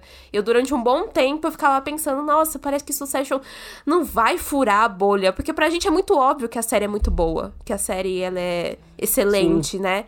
E eu sempre falo que eu percebo se a série ela consegue chegar a isso quando eu converso com outras pessoas que, sei lá, não tem esse mesmo frisson para assistir séries que nem a gente, sabe? E não que a gente seja uou, né? Mas tipo de, de assistir séries que, sei lá, não vão que não estão só na é, Netflix, né? isso. Né? né? Tipo, a gente vai entrar na Netflix e ver qual Exatamente. é o lançamento ver série é. antiga, ver outro Olha que tipo eu não tento não, não julgar por esse lado, porque, sei lá, pô, hoje em dia as séries da HBO estão entrando na Netflix. Não acho que Succession vai entrar na Netflix, uhum.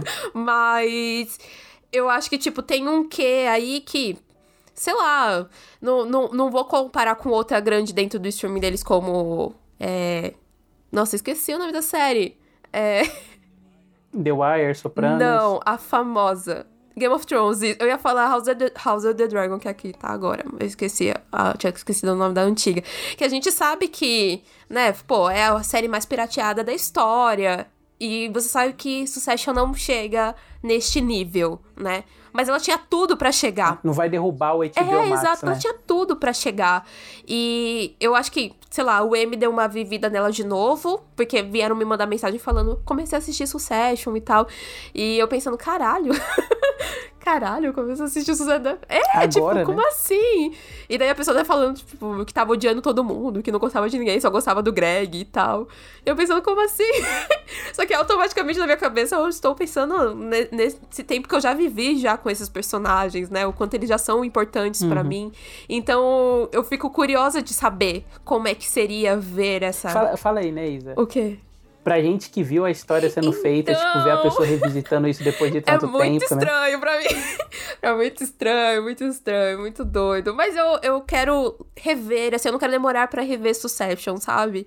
Eu, não é que eu tenha planos pra fazer algum conteúdo nem nada, mas é porque eu já me sinto órfã. Eu comentei disso no, no dia que ia lançar o último episódio, eu comentei disso com uma pessoa, de que eu sei que, obviamente, vão existir séries muito boas daqui pra frente. Existem séries já muito boas que eu não, ainda não assisti, uma, algum momento vai chegar pra mim, mas que, sei lá, você saber que a cada ano vai sair uma temporada de algo muito bom, era, era revigorante pra mim. e daí você não ter isso, eu acho que é, sei lá, é, é você ficar procurando agora. O que, que vai vir agora? Aonde vai vir agora, sabe? Então me pega muito, me pega muito. Isso que foi num ano que, sei lá, 2023, eu assisti uma série que eu coloquei. Sim, eu tive que mudar o meu ranking de séries, assim, sabe? De, tipo, das minhas cinco melhores, eu assisti uma que foi uau pra mim, que não é uma série lançada em 2023, mas que eu tive que mudar o meu ranking porque ela entrou nas minhas melhores séries. E eu fiquei pensando, é, realmente tem muita série ainda, ainda, na- por aí, né? Tem muita coisa ainda pra gente poder assistir. Qual foi a série? Qual é? The Americans. The Americans. É. Ah, sim. Com certeza, né? É, podia não então, ser e daí totalmente mudou o meu ranking, assim. E Succession tá no, no meu top 10 de séries, mas eu sinto que, sei lá, pode acontecer de eu começar a pensar em uma outra e Succession sair, sabe? The Americans não vai fazer isso. Uhum. Mas isso não quer dizer que Succession não seja boa. Na verdade, ela é muito boa. Ela é muito maravilhosa. Mas talvez daqui a, sei lá, três anos, cinco anos, eu vou rever ela e vou falar, gente, mas essa série aqui ela é maravilhosa. Vou colocar ela no meu top 5 agora, porque tive uma outra ideia sobre ela e que não sei, não sei. Não sei, mas eu fico nessa de qual vai ser a nova? Qual vai ser a nova grande série? Sim. Qual vai ser a nova grande série? Sabe que tem um, um crítico de cinema que eu esqueci o Hum. nome agora, acho que ele é francês, que ele fala, né, que a gente deveria, tipo. Que talvez o saudável fosse esperar sempre cinco anos depois da coisa pra ver Hum, sim. ela, sabe? Tipo, fora do contexto de tempo e tal. E eu acho que é isso que você falou, né? De ver The Americans, tem esse efeito, né? Tipo, é, uma coisa é você acompanhar o fenômeno e você sentir na pele Uhum. e tal. E outra coisa é você conseguir voltar pra trás e, tipo, a coisa te impactar do mesmo jeito, como se você Exato. estivesse acompanhando, sabe? Que deve ter sido Sim, isso. é exatamente isso. É exatamente isso. E daí eu torço muito pra que, sei lá, a Succession ela bata de novo quando eu continuo, for reassistir ela. E eu acredito que ela vai acontecer isso, porque são poucas séries que conseguiu fazer nesses últimos 10 anos que Succession fez pra televisão. Então. Eu acho que a gente tem um grande trabalho aqui que tem que continuar sendo lembrado. Eu acho que vai continuar sendo lembrado, sim.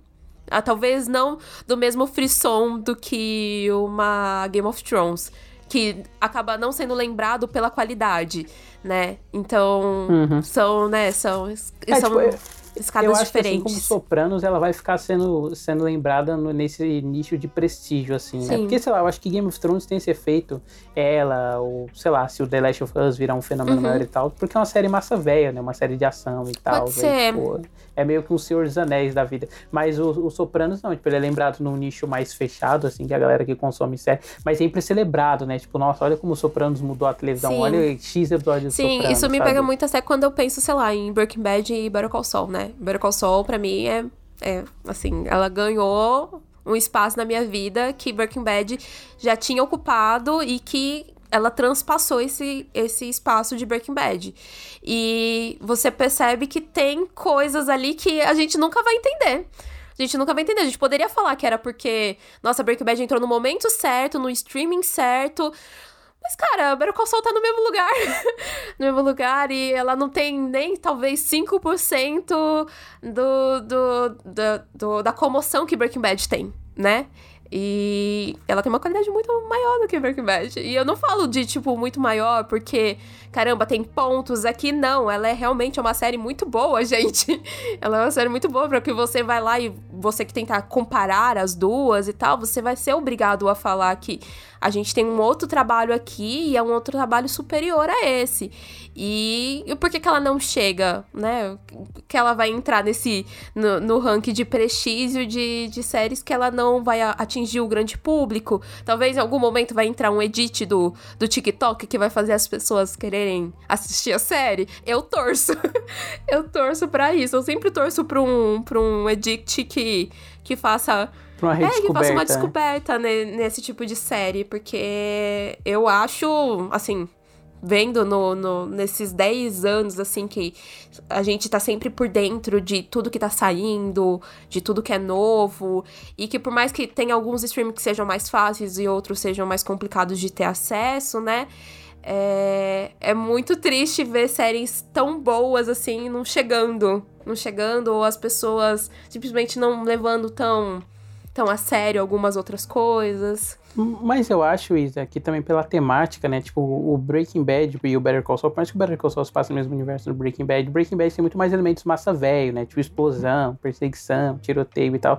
E a impressão que eu tenho, né, como alguém que não viu, o enorme de Better Call Saul, é que ela tipo, é uma série mais tipo de estudo de personagem, né, em relação ao sol, até por ser um negócio de advocacia, né, então, tipo, eu consigo entender porque ela não tem o mesmo apelo e porque, sei lá, mesmo ela sendo melhor, ela não vai, tipo, furar igual furou Mas aí que Bad, me pega que, sei lá, quando você vai falar do, com a pessoa que é fã do, de Breaking Bad, ou a pessoa que vai sempre colocar na lista dela Breaking Bad como, sei lá, uma das cinco melhores e vai colocar ela número um, e daí parece que a pessoa só assistiu Breaking Bad na vida dela, é, ela nunca ela vai uhum. trazer é, essas características pra série, né? Ela sempre vai trazer o estudo de personagem, ela vai sempre trazer a produção da série, ela vai sempre trazer diálogos marcantes. E é nisso que as pessoas, elas não pararam nem para dar uma chance pra Better Call Saul, entendeu? Então, tipo, você não vai ouvir a pessoa falando que nossa, Breaking Bad, a cena X que tem isso, porque o Walter foge com o Jim. As pessoas elas não vão falar dessa cena. A pessoa vai falar sobre um diálogo que o Walter teve com a Scarlett dentro do, da, do quarto deles, um, um, um, uma cena extremamente simples, sabe? Ela vai se pegar no episódio da mosca de Breaking Bad, que não acontece às vezes nada ali, mas que acontece muita coisa. E aí, sabe? Então, tipo, você não consegue colocar ainda assim na balança. Você não consegue, porque tem alguma coisa ali que não funciona. Alguma coisa ali que não pega com essa galera. Queria entender, queria entender. Queria fazer um, um estudo, um estudo de público para essas duas séries. Adoraria fazer. Adoraria fazer. Só me falta tempo. O que me falta é tempo. E dinheiro, porque eu não faria nada disso de graça também. Faz pro podcast. Ah, será? Será? Será? Acho que não. Mas apesar de eu não ter terminado Breaking Bad, eu tenho zero vontade uhum. de terminar assim. Porém, Better Call Saul não minto, sou muito curioso, porque tinha uma época que eu maratonei o piloto de todas as séries estavam no M, adorei o do Better Call Saul. Eu só não continuei porque depois dele eu vi Succession. Ah, sim. Mas eu também não continuei, por quê? Porque depois dele eu vi Marvelous Miss Maisel. Foi a, a que eu continuei. Ai, meu Deus do céu. Ah, mas aí você tem grandes séries ainda na sua mão. Nenhuma delas foi ruim. Mas, tipo, nenhuma delas foi ruim. Sim, sim. Não, todos, quase todos os pilotos séries que eu vi na época eu gostei. Só não gostei de The Crown, que eu achei bem ah, chato. Sim. Mas eu gostei de Insecure, assim, uhum. adorei e tal. E aí nunca continuei, ah. né? O mal do mundo é esse, né? Ter tempo ah, pra ver sim, tudo. sim. É, eu, eu, eu não julgo, porque eu não tenho tempo pra ver nada. Mas ainda assim eu, eu me esforço. Eu tô me esforçada pra tentar. Mas, Isa, pra gente encerrar, eu quero perguntar hum. para você. E aí, o ano foi bom ou foi ruim? Eu tenho para mim que todas as bolhas é, seja de cinema, seja de série, seja de anime, o ano é sempre fraco. A pessoa sempre fala a mesma coisa, ah, é porque o ano foi fraco, ah, é porque o ano foi fraco e tal. Mas eu acredito muito num negócio que eu vi, né, no Twitter, né, segundo minha fonte do Twitter, é que para um espectador mais atento, todo ano é forte, porque você tá sempre, tipo, não dependendo só do mainstream acertar, Sim. sabe? Porque está consumindo coisas de Sim. fora E eu acho que pelo programa que a gente fez aqui de 20 séries, a gente tá, tipo, mostrando que isso é verdade, né? Tipo, a gente não ficou preso só, tipo, em lançamentos que estavam em plataformas mais acessíveis, né? Tipo, a gente falou, por exemplo, de The Curse, que foi mais do final do ano, assim, e é uma série que tá no Paramount Plus. Então, tipo, eu acho que é meio que isso, assim, para o espectador mais atento, uh, foi um bom ano, assim. Mas aí, tipo, entra naquele conversa, né? Tipo, será que todo ano é um bom ano, se você olhar bem? Ah, eu acho que, em quesito de ano de forma geral, foi. E... Mas também foi um ano que eu vejo de forma geral, foi um ano meio anda breca, anda breca, claro, por conta da, da greve. Então, a gente teve duas grandes greves aí e muita coisa parou. E muita coisa ficou nessa de. Ah, porque eu tava esperando tanto tal coisa, e daí chegou uma surpresa e parece que isso daí fez valer o ano, sabe?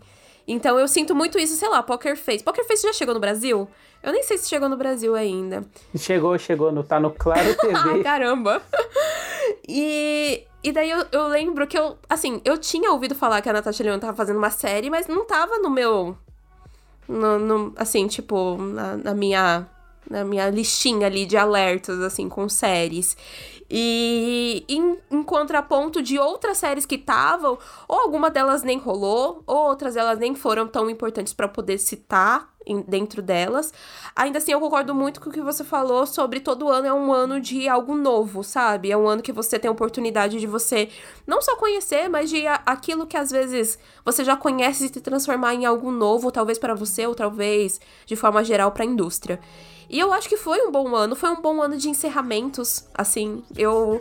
Pô, foi um ano de. Muita série tinha se encerrar, pô. É, Sex Education encerrou, encerrou Eu Nunca também. Então foi, foi um ano bem legal. Assim, sabe? Foi um ano bem legal. Eu só acho que eu poderia ter feito mais esforço. Eu acabei entrando de greve junto com, com os roteiristas e os atores, sabe? E daí eu acabei não vendo tanta coisa. Uhum. Mas eu gostei. Eu gostei de 2023. Você sabe o que é engraçado, hum. inclusive? Eu lembro de você falando, não, vou aproveitar a greve, assim, tipo, não vai sair nada, eu vou colocar os episódios ah, em dia, né? Sim. Tipo, ver coisas. Ah, tá bom. Nada, eu revi muita coisa, revi muita série. E foi o momento que eu falei, vou ver alguma coisa que eu tô querendo ver há um bom tempo e que eu só queria ver, sabe? Eu não queria ver mais nada além disso, não queria ter que ficar é, pausando ela para poder ver alguma outra coisa que tá decorrente.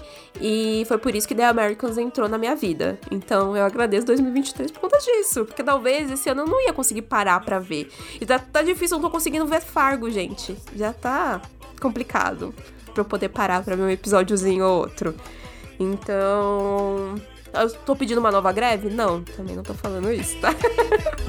Porém, se quiser Se alguém quiser parar aí, sei lá, dois meses assim, eu acho que eu conseguiria matar paro.